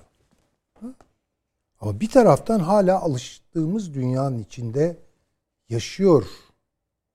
Ve bunun değişmez olduğu, bir şekilde kendini yeniden toparlayıp yeniden işlemeye, çalışmaya başlayacağını filan düşünüyoruz. Yani kafamız karışık. Açık söyleyeyim. Bir, işlerin eskisi gibi gitmediğini herkes görüyor. Ve yeni bir dünyanın ufukta olabileceğine dair bir tahmin var. Herkesin kafasında. Ya bu artık alışıl, alışıla, alışa geldiğimiz dünya olmayacak gibi basit kestirimler üzerinden olsa da bir taraftan da her şey aynı aynıymış gibi yaşıyoruz. Bu da doğru. Fakat buna itiraz eden herhangi bir ülke yönetimi ben hatırlamıyorum şu anda. Yeni bir dünya Şimdi şöyle. Bunu anlayabilirim. Söylemlere yansıdığı haliyle.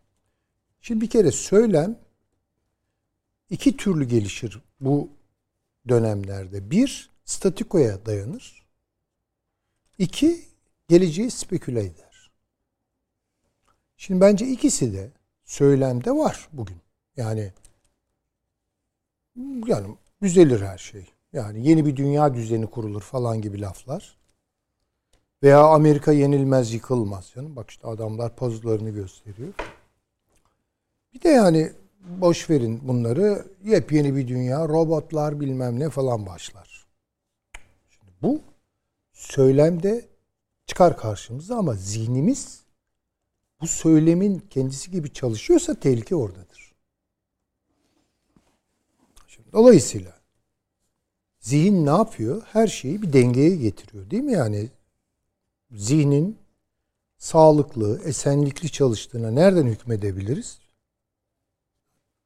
Bir dengeye getirir bazı şeyleri. Bir, alıştığımız dünya bugünden yarına çökmeyecek. Yani bu üç gün, beş gün, bir ay, üç, üç ay falan böyle hesaplar yapılmaz.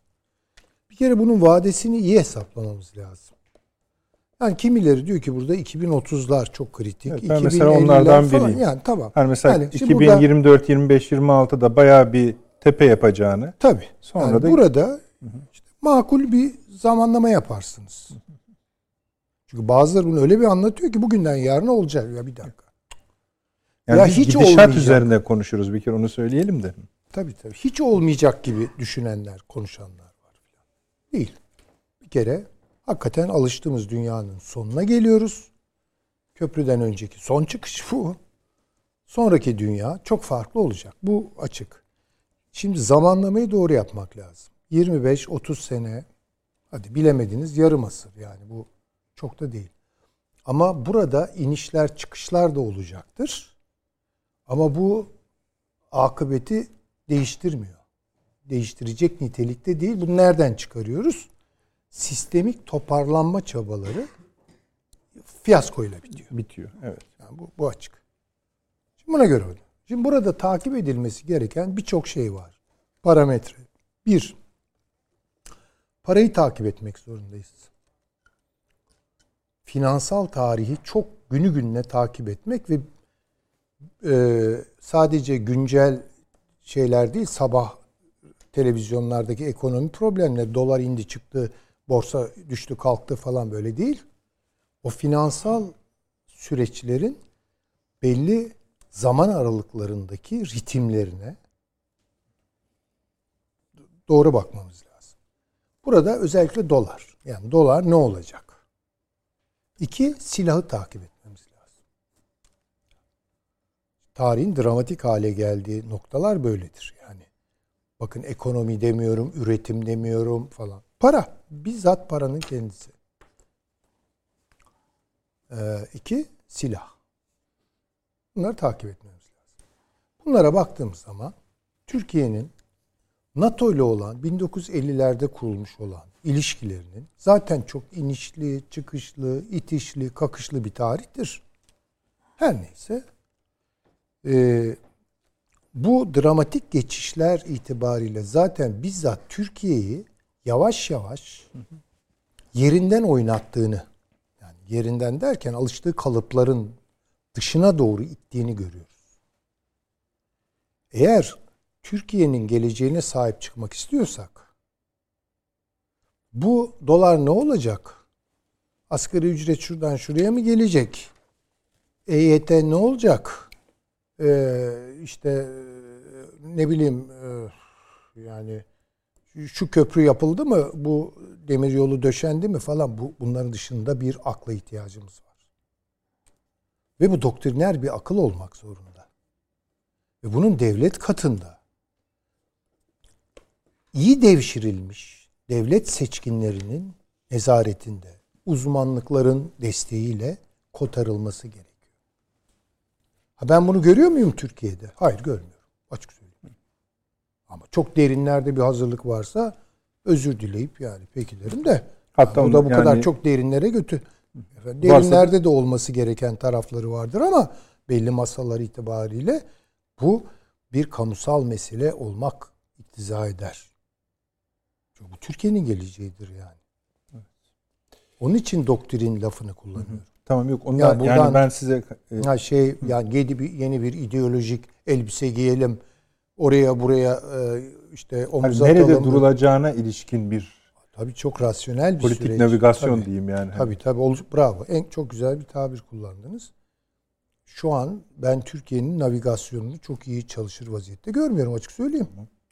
Yani Benim de tepkiler veriliyor, vaziyetler alınıyor bilmem ne ama yani bu bununla olmayacak yani bu. Eyvallah. Buna hakikaten çok böyle partiler üstü mevcut siyasi akımlar, günlük siyasi itiş kakışların falan dışında bir bir vaziyet etme hali gerekiyor. Yok, bir hazırlık yok. gerekiyor. Bu, bu tamam. Bu Ve başka bu bir doktriner strateji. olmak Tabii. zorunda. Her şey. Bu bambaşka bir akıl çünkü. Tabii. Tabii. Türkiye'yi yeniden yapılandırma içindir.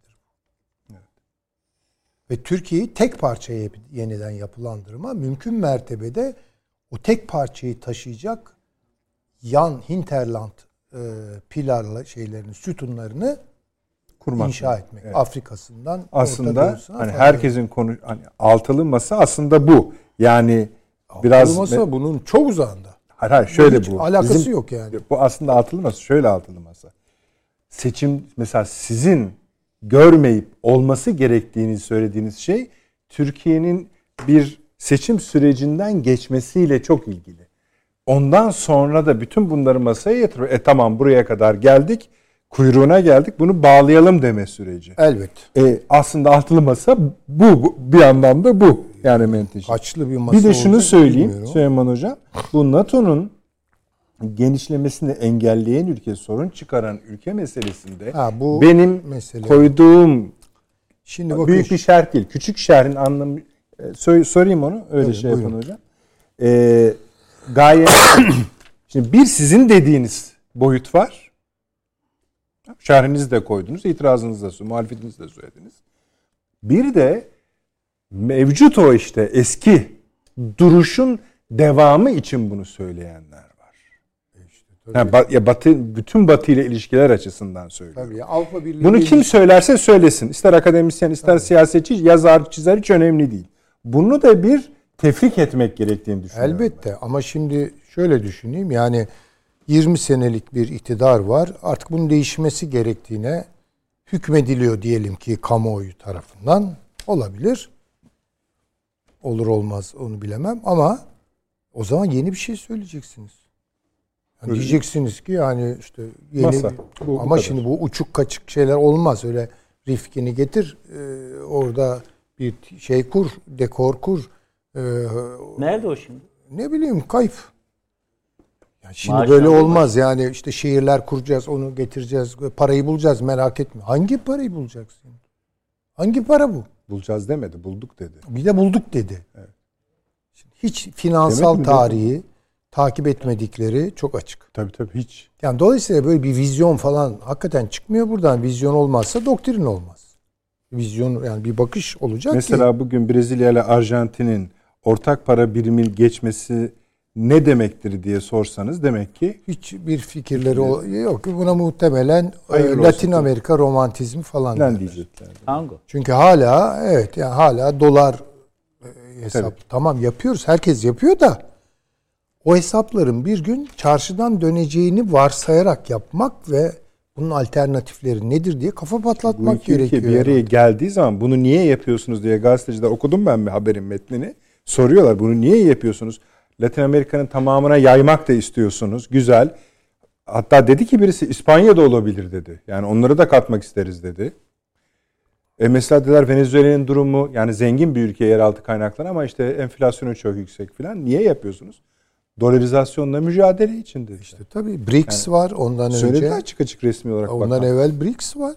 Ha, Peki. Şimdi yani demek istediğim şu bir taraftan da mesela sevindirici haberler alıyorum. Türkiye altına yatırım yapıyor. Mesela. Evet. En çok altın Çok önemli. Geçen ayın en fazla altın alan Çin ve devleti falan. şeyle birlikte. Tabii tabii. Yani şimdi sistemin mağdurları işte Çin devlet haklı, Rus devlet haklı, Türk devlet haklı. Bir takım şeyleri hazırlanıyorlar belli. Ama bu tabii böyle işte altın toplayarak sadece veya ne bileyim işte günlük vaziyet alma, refleks gösterme, tepki ortaya koyma falan. Buna bir doktrin bulmak zorunda. Bunun illa da ilan edilmesi gerekmiyor tabii ki. Yani bu zaten anlaşılır. Yeşil kitap dersiniz, e, fıstıki kitap dersiniz falan yani onu bilemem. O bir doktrin Bu renkli çok şart. kitaplar meşhurdur. Evet, yani oluşturma. Bunu yavaş yavaş aşağıda yaymak lazım. Kamuoylarının tarihte şimdi şöyle bir laf vardır. Belki bazı dinleyicilerimiz bana bu açıdan kızacaklar ama söylemek zorundayım bunu. Ee, tamamen kendi e, ne diyelim entelektüel müktesebatım dairesinde iddia ediyorum. Ee, çok daha geniş müktesebatlar belki, belki başka şeyler söyleyebilir. O zaman beni de ikna edebilirler. Ama şu ana kadar benim çok fazla şüphe duymadığım bir, bir, bir tespitim var. Tarihi halklar falan yapmaz. Yok öyle bir şey. Tarih hatta sınıflar bile yapmaz. Sınıfsal tarihlerin nereye gittiğini siyaseten, siyasi mücadeleler tarihi itibariyle filan değerlendirirseniz çok acıklı tablolar çıkar karşımıza. Ee, ekonominin güçleridir, çok önemlidir. Çok dikkat etmek lazım. İki, kurumsal güçlerdir. Yani devlet ve sermayedir. Şimdi dolayısıyla buradaki ilişkilere çok iyi bakmamız lazım. Ve Türkiye'nin bu toparlanmayı, bu doktriner, vizyoner toparlanmayı basit siyasi hesaplarla yapamayacağını da anlamamız lazım. Bunu ben iktidar, muhalefet ayırmadan söylüyorum. Burada kurumsal akla ihtiyaç var. Kurumsal aklı kimse tek başına temsil edemez. Yeni bir kurumsal akıl oluşturmak ve oraya Türkiye'yi damıtmak. Neyimiz varsa. En seçkin insanlarımız, en seçkin kafalar, beyinler, uzmanlar neyse bunların kapanıp bunu halletmesi lazım. Çok teşekkür ediyorum. Evet. Ee, paşam buyurunuz diyeceğim ee, ama ya şu, bana zaman kalmadı fazla yok, da. Var. Yok. Ne, mesela ne kadar konuşmak ben isterseniz 12 dakika var. konuştum bugün. Özür çok az dilerim. konuştum. Yani, Tam o zaman tuttum 12 peki, dakika konuştum ben o ama zaman biraz üzüldüm. yapayım. Yani o açıdan Ee, onu size- ifade etmek isterim. Tabii tabii yo yo. Evet. Ee, Yani. Ee, ben özür dilerim. Ha, yok yok eğer- hocam yani genel olarak yani bu e, oldu. Tam 12 dakikalık bir sürede fikirlerimi anca ifade edebildim. Peki, Yani dolayısıyla e, Peki yok, şöyle olmadı Şu yani. sorulara da ekleyeyim. Onlara da rica edeyim. Bu e, izleyicilerim şeyi soruyor. Bu fırkateyn meselesi. Onu tam yani bugün Ya senin- onunla ilgili ben teknik konuşmayayım. Yani o e, şu anda gündemde olan siyasi bir konu. Farklı boyutları da var. siyasi bir konu mu? E, siyasi bir konudur evet. Yani o İngiltere ile e, e, ben e, Türkiye'nin e, yeni vizyonunu çizebilmesi için güvenlikle ilgili ve diğer konularda önünde bir kısım engeller var. Öncelikle Ukrayna-Rusya savaşının nasıl sonuçlanacağı ve akabinde Rusya'nın dağılıp dağılmayacağı en öncelikli konu. E, Çünkü e, batıdan bir şekilde entegre olursa ve yolunu doğuya doğru çevirmez. Kendine özgü bir doktriner bir yeni bir güvenlik anlayışına geçmesi halinde e, bu Rusya'nın e, ne ölçüde güçlü olup olmayacağı ve Türkiye'ye taahhüt ettiği doğalgaz merkezi ve, ve benzeri yapılanmalar içerisinde Türkiye'nin konumlanması son derece önemli. Eğer Rusya bu savaştan Putin gitmiş ve tam anlamıyla e, dağılmış olarak e, farklı cumhuriyetler ortaya çıktığı takdirde e, bu cumhuriyetlerle birlikte e, Rusya e, ciddi anlamda bir kaynak paylaşım mücadelesine girecektir. E, ve e, Rusya eski etkinliğini, küresel güç olma özelliğini yitirecektir. Bu netleşmeden e, Türkiye'nin e, bir vizyon çizmesi şu aşamada pek mümkün değil. İkincisi e, henüz daha kurumsallaşma aşamasında olan Türk Devletleri Teşkilatı'nın belli bir mesafe kat etmesi gerekecektir.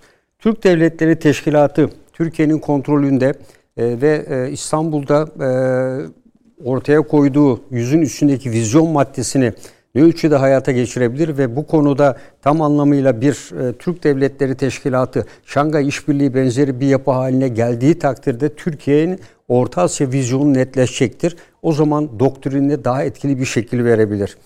E, diğer bir konu e, İran'ın geleceği meselesidir. İran'ın e, şu anda işte aldığımız bilgilere göre biraz daha gösteriler e, etkisi hale getirilmiş durumda ama İran her zaman için patlama hazır bir konumda. E, bu açıdan baktığımızda ki yapılan e, Amerika-İsrail tatbikatının temel amacı da İran hedef almaktadır. Her iki tarafın yaptığı söylemler. İran iki gün evvel açıklama yaptı. Avrupa Birliği böyle giderse nükleer silahların sınırlandırılması anlaşmasından çıkılabilir diye bir açıklama yaptı. E, bu açıdan baktığımızda bunun açıklaması nükleer silah konusunda %80-90 e, uranyumun zenginleştirildiği sürecin bittiği anlamını taşır. Yani bundan çıkmak demek nükleer silahı artık kendi kendimi koruyacağım anlamını taşır. Ve İran e, bu seviyeye gelmiş bir ülke anlamındadır. Amerika ile İsrail'in tatbikatların temel amacı da budur. Yani İran e, bir şekilde Suriye ve Irak'tan çekilmedikçe ve İran üzerindeki İsrail-Amerika e, etkisi hala bu şekilde devam ettiği sürece Türkiye'nin e, vizyonunda da yeni doktrinde de eksiklikler e, olacaktır. Diğer bir tarafta Şangay İşbirliği Örgütü'nün yapısal gelişimini ölçüde olacaktır. E, bu da e, yine Türkiye'nin e, Türk Devletleri Teşkilatı bile Orta Asya pozisyonunu belirleyecektir. E, tabii e, aynı zamanda Avrupa Birliği'nin dönüşümü nasıl olacaktır? Yani şu anda Avrupa Birliği'nde birçok ülkede yazılan makalelerde birçok çatırdamaların olduğu söyleniyor. Yani e, işte e, Amerika'nın etkisiyle Doğu Avrupa ülkelerinin ön plana çıkarılması, Batı Avrupa ülkelerinin Avrupa Birliği içerisinde farklı bir yapıya gitmesi, belki de Avrupa Birliği e, ilk etapta AET dediğimiz e, ilk kurulduğu yapıdaki gibi 6-7 devletli bir yapıya e, ve kendilerinde aslında istedikleri özgün bir yapıya e, kavuşacak gibi görülüyor. E, Amerika Birleşik Devletleri'nin e, bu konudaki e, etkisi ne olacaktır? E, buna e, bakmak gerekir ve tabii e, İsrail e, İsrail'in e, şu anki pozisyonu e, eğer İsrail Suriye'nin güneyini ele geçirecek Golan Tepeleri bölgesine kadar gelecekse e, Türkiye'nin doktrini ve Lübnan meselesi e, tam anlamıyla nasıl çözülecektir? Fransa gene Lübnan'a mı gelecektir? Yoksa Hizbullah vasıtasıyla İran'ın Lübnan'da etkisi mi artacaktır? Bütün bunlar da son derece önemli. Tabii Çin-Amerika arasındaki ilişkilerin boyutları ayrı bir şey. Hindistan, bütün bu meseleler Türkiye'nin doktrini ve yeni güvenlik yaklaşımını da etkileyecektir. E, ama en önemlisi Türkiye'nin özellikle enerji konusunda ki NATO Genel Sekreteri Rasmussen zamanında şöyle bir ifade vardı. Aslında NATO'nun kuruluş amacı tüm NATO üyesi ülkelerin yüzde on e, tüm dünya ülkelerinin yüzde on beşinin enerji e, yollarının korunmasıdır diye bir ifadesi oldu. Rasmussen genel sekreterken bu bold şekilde makalelerde de yazar. E, NATO'nun kuruluş amacı aslında budur dedi. Dünya enerji yollarının %15'ini NATO ülkeleri için kontrol altına almaktır dedi. Yani %15'inde açıklamasını yapmış hangi ülkeler olduğunu. E, bu açıdan baktığımızda e, Türkiye peki ne yapabilir? Tabii e, Kafkasları da göz ardı etmemek lazım. Bence Türkiye Afrika komutanlığı kurmalıdır.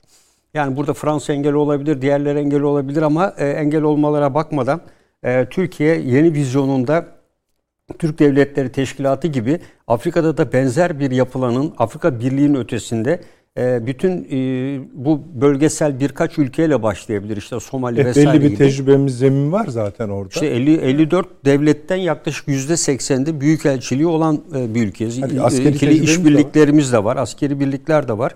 E, açılımlar e, siyasi alanla birlikte Afrika e, askeri açılımlarla da destekliyor. Amerika bile daha yeni Afrika komutanlığını kuruyor. E, bunun dışında e, Türkiye adalar bölgesinde e, gecikmeden e, bir adalar valiliği, ister kaya kıyılıklar olsun, herhangi bir ile bağlı olmaksızın e, tamamen ayrı e, Yunanistan benzeri işte Libni'yi de içine alacak şekilde değişik bir il statüsü vererek böyle bir yapılanma içine gitmeli ve kendi kıyılarına daha etkin bir şekilde sahip çıkmalıdır. E, bir e, diğeri ise e, Kuzey Kıbrıs Türk Cumhuriyeti ile bir süreç içinde tamamen bütünleşme e, süreci Türkiye'nin mutlaka vizyonunda yer almalıdır. Aynı şey Kavkasya'da Azerbaycan için geçerlidir. E, Azerbaycan bu mevcut olan şekliyle ileride e, İsrail'in etkisi altına girmesi e, kuvvetle muhtemeldir. Bu ise İran'la İsrail arasında ciddi bir çatışmayı da beraberinde getirecektir. E, bu Azerbaycan'ın geleceği ve şu anki giderek gelişmişliğine de ciddi bir engel e, çıkaracaktır diye düşünüyorum. Bunun için tabii Türkiye'nin enerji meselesiyle birlikte şu anda uçak, e, kendi uçağımızı, kendi gemimizi, kendi tankımızı yapma konusunda e, tabii ekonomik şartlara da bağlı hızlı bir şekilde e, hareket etmekle mümkündür. Yani iki bağımsızlık, bir enerji, iki savunma sanayi. Bu konularda e, tam bir e, bağımsızlık sağlanmasıyla birlikte Türkiye vizyonuna ancak e, şekil verebilir. Tabii bütün bunların üstünde e, iyi bir ekonomik güce e, sahip olabilmek yeter. Hocam bu şey konu tank meselesine değinmek ister misiniz biraz? Yani bu e, tank. Yani bu niye bu kadar e, kıyamet kopardı? Ya Almanya'nın tabii e, Almanya e, ilginç bir ülke. Almanya e, bundan 5 gün evvel e, esasında IŞİD DAEŞ'in Yezidilere yaptığı eylemi soykırım olarak ilan etti. E, 2 Aralık 2022 tarihinde gene ilginç bir şekilde Holokomor e, bu e, açlık var Stalin zamanında onun soykırım olduğunu ilan etti. Ondan bir öncesinde de Namibya'da kendilerinin e, soykırım yaptığını ilan etti. E, dolayısıyla Almanya'nın e, bazen böyle ilginç çıkışları olabiliyor. Tabii şu anda bu üst soykırımın kabul edilmesinde Almanya'daki Scholz'la birlikte işte Yeşiller vesaire gibi parçalı bir yapının olmasında etkisi olabilir. Ama Almanya'nın bütün bunları yaptığını görüyoruz. Bir yandan da Almanya'dan tazminat isteyen bir Polonya olduğunu görüyoruz. E, Almanya-Polonya ilişkileri e, bence Leopard konusunu yani Almanya'nın esas evet yasalarında var bu. Ama esas sorun Almanya-Polonya ilişkilerinde bunu aramak gerekiyor. Yani e, Polonya sıradan bir şekilde demedi. Hiç e, Ukrayna ile savaşın en kızıştığında bana e, Birinci Dünya Savaşı'nda işte İkinci Dünya Savaşı'nın tazminatını şu kadar ödeyeceksin dedi. Sonra onlar gecikmeli de olsa biz bunu çoktan ödedik diye açıklama yaptılar. E, bu ilişkide e, te, tankların verilip verilmemesinde temel neden Almanya'nın iş politikasından ziyade e, Polonya'nın e, bunları e, farklı maksatlarla kullanacağı endişesini yattığını düşünüyorum. Ne yani? E, Rusya'ya karşı yöneltilecek bir harekatta Polonya'nın kullanılacak olması savaşı bir anlamda Almanya'ya sıçratacaktır. E, Almanya'nın e, en büyük endişesi bu. Bugüne kadar verdiği silahlar öyle e, gözle görülmeyen, çok pahalı olmayan sistemlerdi. E, ama e, bundan e, tankla birlikte artık gözle görülür bir sistem veriyorsunuz ve üstelik etkili bir silah sistemini veriyorsunuz siz Ukrayna'ya. E bunu Ruslar da biliyor. Ukrayna askerleri bunu yürütemez. Bunu bir tank, bir top gibi veya bir yerden havaya füze gibi değil. Bu bir birlik bütünlüğü içinde kullanılır. Ya tabur olarak kullanacaksınız bunu 50 tank ya da bir tugay olarak kullanacaksınız en az 100-150 tank gibi. Yani bu cüsseli bir birliği kullanabilmek için iyi bir emir komuta, iletişim, çok iyi eğitim, tatbikatlar yapılması lazım. Bir günden iki güne ben size bunu veriyorum olmaz. E bu ne demektir? Açık ve net şekilde Polonya Tugay veya Tümen neyse onunla birlikte bir blok halinde. Çünkü bunların lojistik bakımları, e, e, akaryakıt ikmali her şeyi başlı başına bir dert ve sorun olan Almanlar konular. şeyle konuşurken Amer- Amerikalılar e, hani bu leopardları verin dediğinde Almanlar demiş ki siz şeyi verirseniz Abrams'ları biz de leopardları vereceğiz demiş. Amerikalılar da demişler ki şeyleri e, Ukraynalılar şeyi kullanamaz demişler. E, Abrams'ları kullanamaz. O karışık bir araç. Yani bir anda bir, bir yandan da Ama Bradley veriyor. Onlar daha karışık. Öyle mi? Daha mı E, tabii. Ya Bradley Abrams'tan evet tank gibi Bradley farklı bir yapıda ama e, 40 küsür tane Bradley vermeye kararlaştırdı. Amerikan e, meclisinden onaylandı. E, o da en az onun kadar modern ve Amerika'nın her yere vermediği bir silah sistemi o. Öyle mi? Amerikalılar da nasıl bunu veriyor? Yine Polonya üzerinden verecek. Yani Polonyalı askerleri eğiterek bindirecek. Burada alıp Ukrayna'nın içine böylesine önemli sistemleri söküp e, e, dahil ederek Lviv'de bunlara eğitim verip sonra bunlarla harekatta kullanmak asla mümkün değil bir askeri harekat içinde. E, Ruslar bunları hemen etkisiz hale getirecektir. O zaman bunlar niye veriliyor? Bunlar Polonya üzerinden verilecek ve Polonya bir bütün halinde Leopard Tugay'ını veya Tugay taburunu kullanacak burada.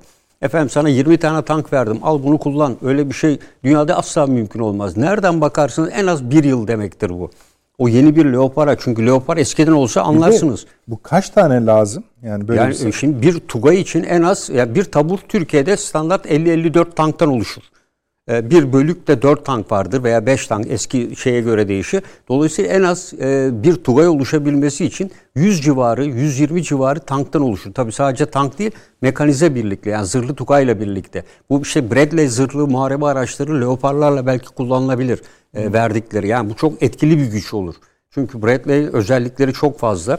Bunun dışında verdiği bazı zırhlar da var. Veriyor. Yani bütün bunların temel nedeni bir taarruz gücü oluşturmaktır. Tanklar asla savunma gücü değildir. Evet savunma da yapabilir ama asıl hedef Rusya oluşacak bir taarruzu harekat içindir bunlar.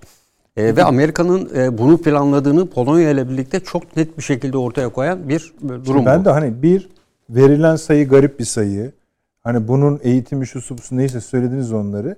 Bu hani e, Rusya'ya karşı ne işe yarayacak ben tam anlamadım. Hadi o önemli değil biz anlamıyoruz diyelim. Bu kadar kıyametin sebebi siyaseten ne? Ya yani şey, işte sizin e, dediğiniz işte gibi ya da onu orada bir Polonya'nın, şeye sokmak. Polonya'nın e, bu harekatta kullanılacak olması Polonya-Rusya savaşının akabinde tankların Almanlar tarafından veriliyor olması nedeniyle savaşın e, çünkü her silah vereni biz diyor hasım kabul ediyoruz dedi.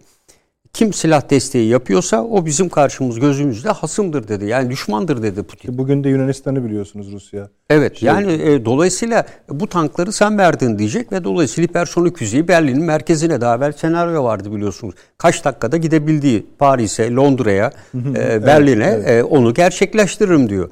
E, dolayısıyla kamuoyunu baskı altına almak gidiyor. E, Amerika'da, Almanya'da Amerika'nın baskısıyla bu LNG'ye geçişle birlikte uzun süre mücadele etti. Ama e, kriz, enerji krizi ancak LNG ile çözebilecek şu anda. Aksi takdirde Rusya'ya bağımlılığı süreceği için de bir yerde de buna e, mecburiyet duydu. Çünkü sanayisi giderek güçleşiyor. Yani rekabet avantajını hep konuşmuştuk. E, bütün bunlar da güçleşiyor. Bir de şöyle bir şey de başladı şimdi. Ee, bu Alman e, şirketlerinin kritik yani sanayi ögelerinin Amerika'ya doğru kayma hikayesi. Bu gümrük e, vergiler nedeniyle bilmem ne nedeniyle. Son örneği de e, Biontech. O da İngiltere'ye gidiyor. Garip bir Evet. şey yani. İçeriden içeriden hem çöküyorlar hem çökertiyorlar gibi. Efendim ikinci reklamımızı da verelim. Onun süresi de çok uzun değil. Yine söyleyeyim yaklaşık 4,5 dakika. Hemen geleceğiz. Evet efendim akıl odası devam ediyor son bölüm. Zamanımızı kıymetli kullanalım. Ee, Çağrı Hocam bu tabii konuştuğumuz konular hep ister istemez Ukrayna'ya geliyor dayanıyor. Ee, Leopardlar bile onlarla ilgili ama e, şöyle bir hava var şimdi. Hani şuraya bağlamaya çalışacağım. Rusya tarafında büyük bir harekat hazırlığı bekleniyor. Bu çok söyleniyor. Buna ilişkin doneler, veriler de tekrarlanıyor, sıralanıyor. Biz bunu tam görebildiğimizi ben düşünmüyorum. Buna ilişkin yazıları falan izliyoruz ama hani bu tam nereye gelecek, gelmeyecek, varacak onu bilemiyoruz. Bu tanklar meselesinin de tanklar meselesinin de buna sanki ilişkin bir şeymiş gibi konuşulduğu. Bir yandan hani ittifakları, müttefikleri düzenlemeye yaradı ama öbür taraftan da onların da böyle bir hazırlığa başladığı kanaati var. Buna ilişkin en önemli karine, delil diyemiyoruz, CIA Başkanı'nın Kiev ziyaretiydi.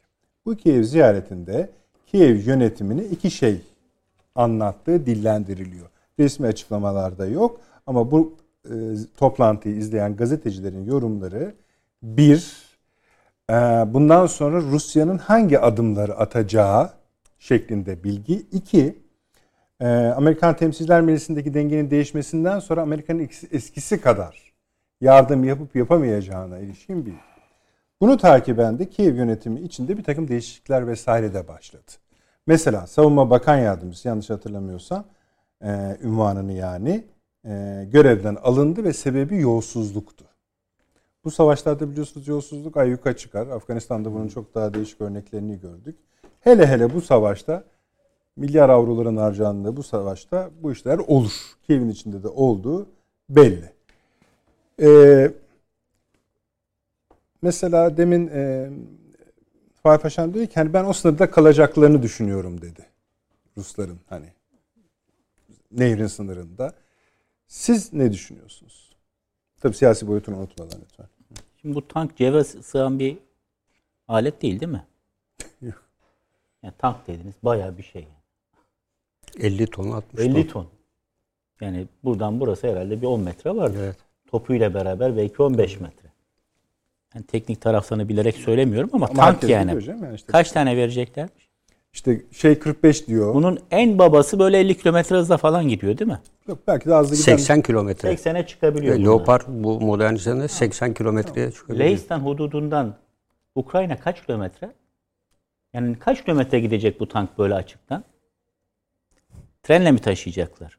Uçaklarla mı bırakacaklar?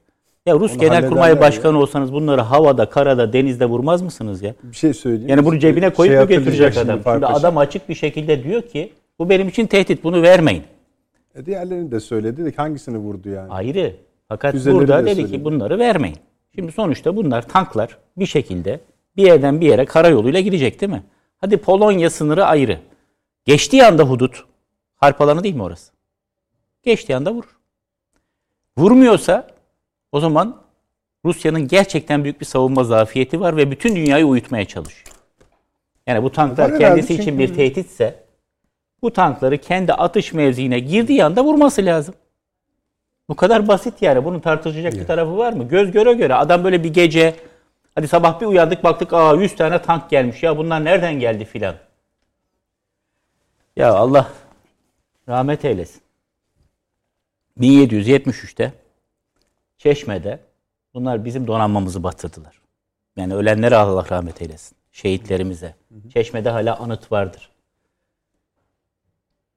Divan toplanıyor. Ya diyorlar bu Rus donanması boğazlardan geçmedi kardeş. Nereden geçti bunlar? Farkında değil ya Baltık'tan dolanıp da Cebel Tarık'tan gelebileceğinin farkında değil adam. Nasıl geldi bu? Acaba diyorlar alttan bir tünel mi kazdılar? Hadi öyle olsa alttan tünel kazıp bir sabah uyandıklarında bütün o tankları Alman tanklarını karşısında görse anlarım ama bu tanklar bir şekilde gelecek değil mi?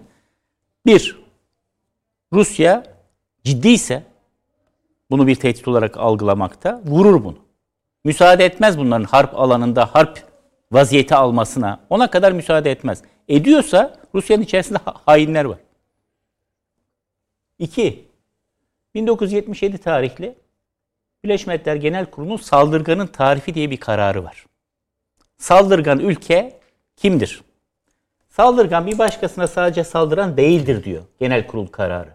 Aynı zamanda diyor ona silah veren, mühimmat veren, kendi ülkesini o saldırı için kullandırtan, asker veren, milis veren, şunu veren bunu veren tarif etmiş böyle. Şimdi Rusya ne diyor? Bunu yaparsanız bu bana saldırı sayılır diyor. Yani siz bir saldırgana destek oluyorsunuz. Arkasından kalkıp da bir iki tane de Polonya'nın içine düşürürse top mermisini ne olacak? Geçmişte oldu. Gerçi o Ukrayna tarafından geldiği anlaşıldı daha sonra. Ne olacak? Birdenbire dünya bir NATO-Rusya savaşına doğru mu gidecek? Yoksa arzu edilen zaten bu mu? Yani Almanlar bilmiyorlar mı bu Rusların bu tankları engellemeyeceğini bir şekilde? Üçüncü mesele. Şimdi Almanya bir karar aldı. Dedi ki ben 100 milyar avroluk silah alacağım. Bunun 50'sini Ruslar, Amerikalılardan 50'sini de içeriden alacağım dedi. Niye alacaksın? Ağzına kadar depoların dolu zaten. Yine bir geçmişten atıf yapayım.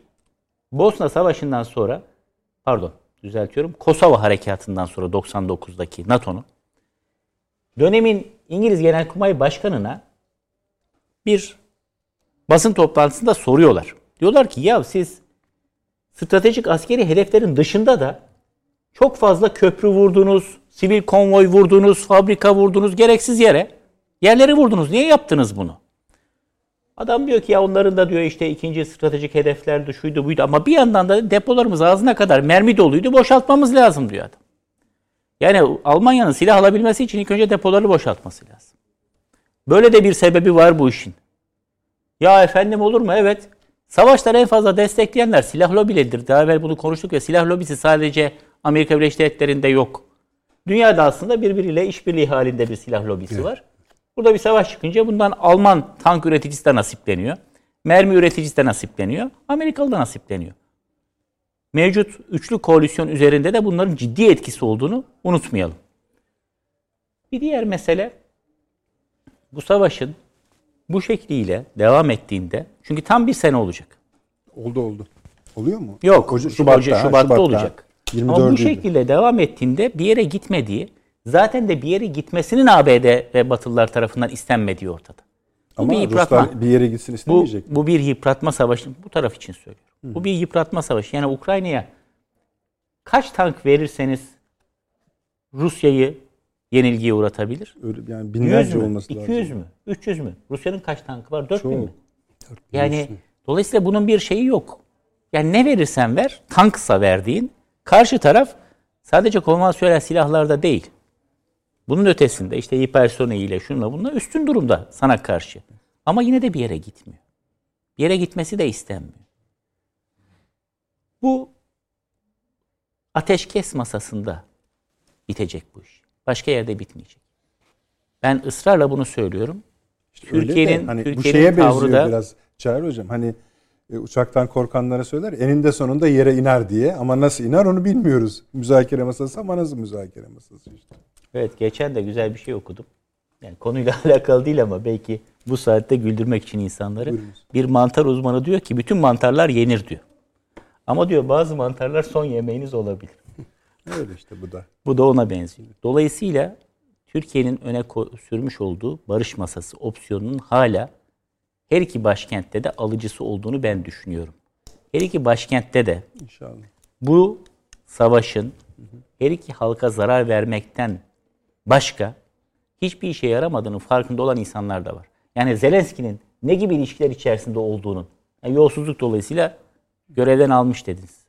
E belki 5 sene sonra Zelenski falan savcı mavcı. bu işler bitip de Zelenski falan iktidardan düşünce belki de Zelenski'nin de bu dönemki ilişkileri dolayısıyla Ukrayna'da yargı önüne çıkartılması söz konusu olacak. Sen kimlerle ne gibi ilişkiler kurdun da bu kadar insanın Peki hocam. ölümüne sebep oldun diye. Evet. Son bir şey söyleyeceğim. Lütfen. Şimdi bu silah meselesinde biz e, çok da fevri davranmamamız lazım. E, neticede Alman tanklarına şarkı falan yapmıyor Ukraynalılar. Bayraktar'a şarkı yaptılar. Yani silah veren sadece Almanlar falan değil. A, tank diye göze batıyor ama en büyük zararı da Rus tanklarına herhalde veren o SİHA'lardı. Sonra bizden de Bunu Leopard da- bizde var değil mi? bunu da Kaç var? unutmamak lazım. Çok mu var hocam? Var yani epey iki tugayımız var. Ya oradaki iki yüzüğü de vurgulayalım isterseniz.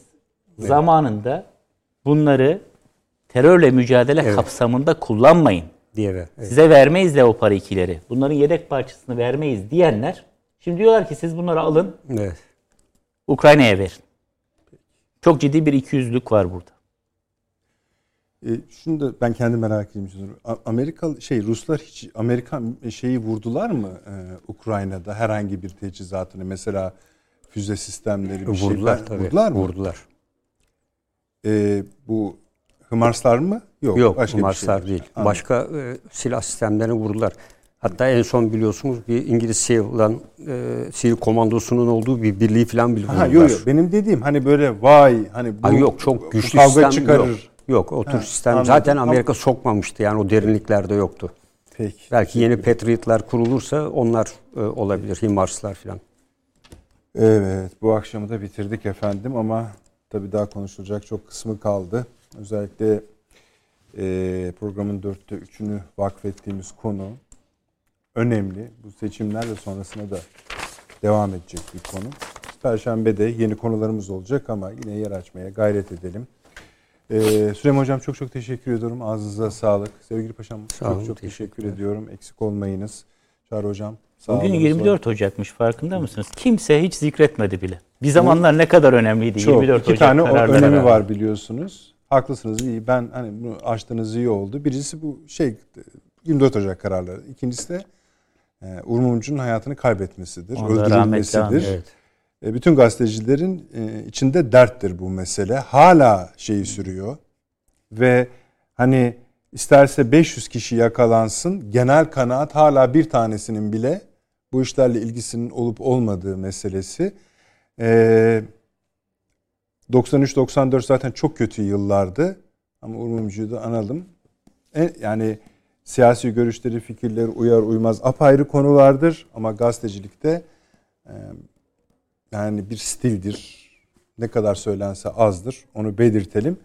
Ve tabi davası hala açık. Bununla da iyi geceler diyelim sevgili izleyicilerimize. Perşembe akşamı 20.45'te görüşmek üzere efendim.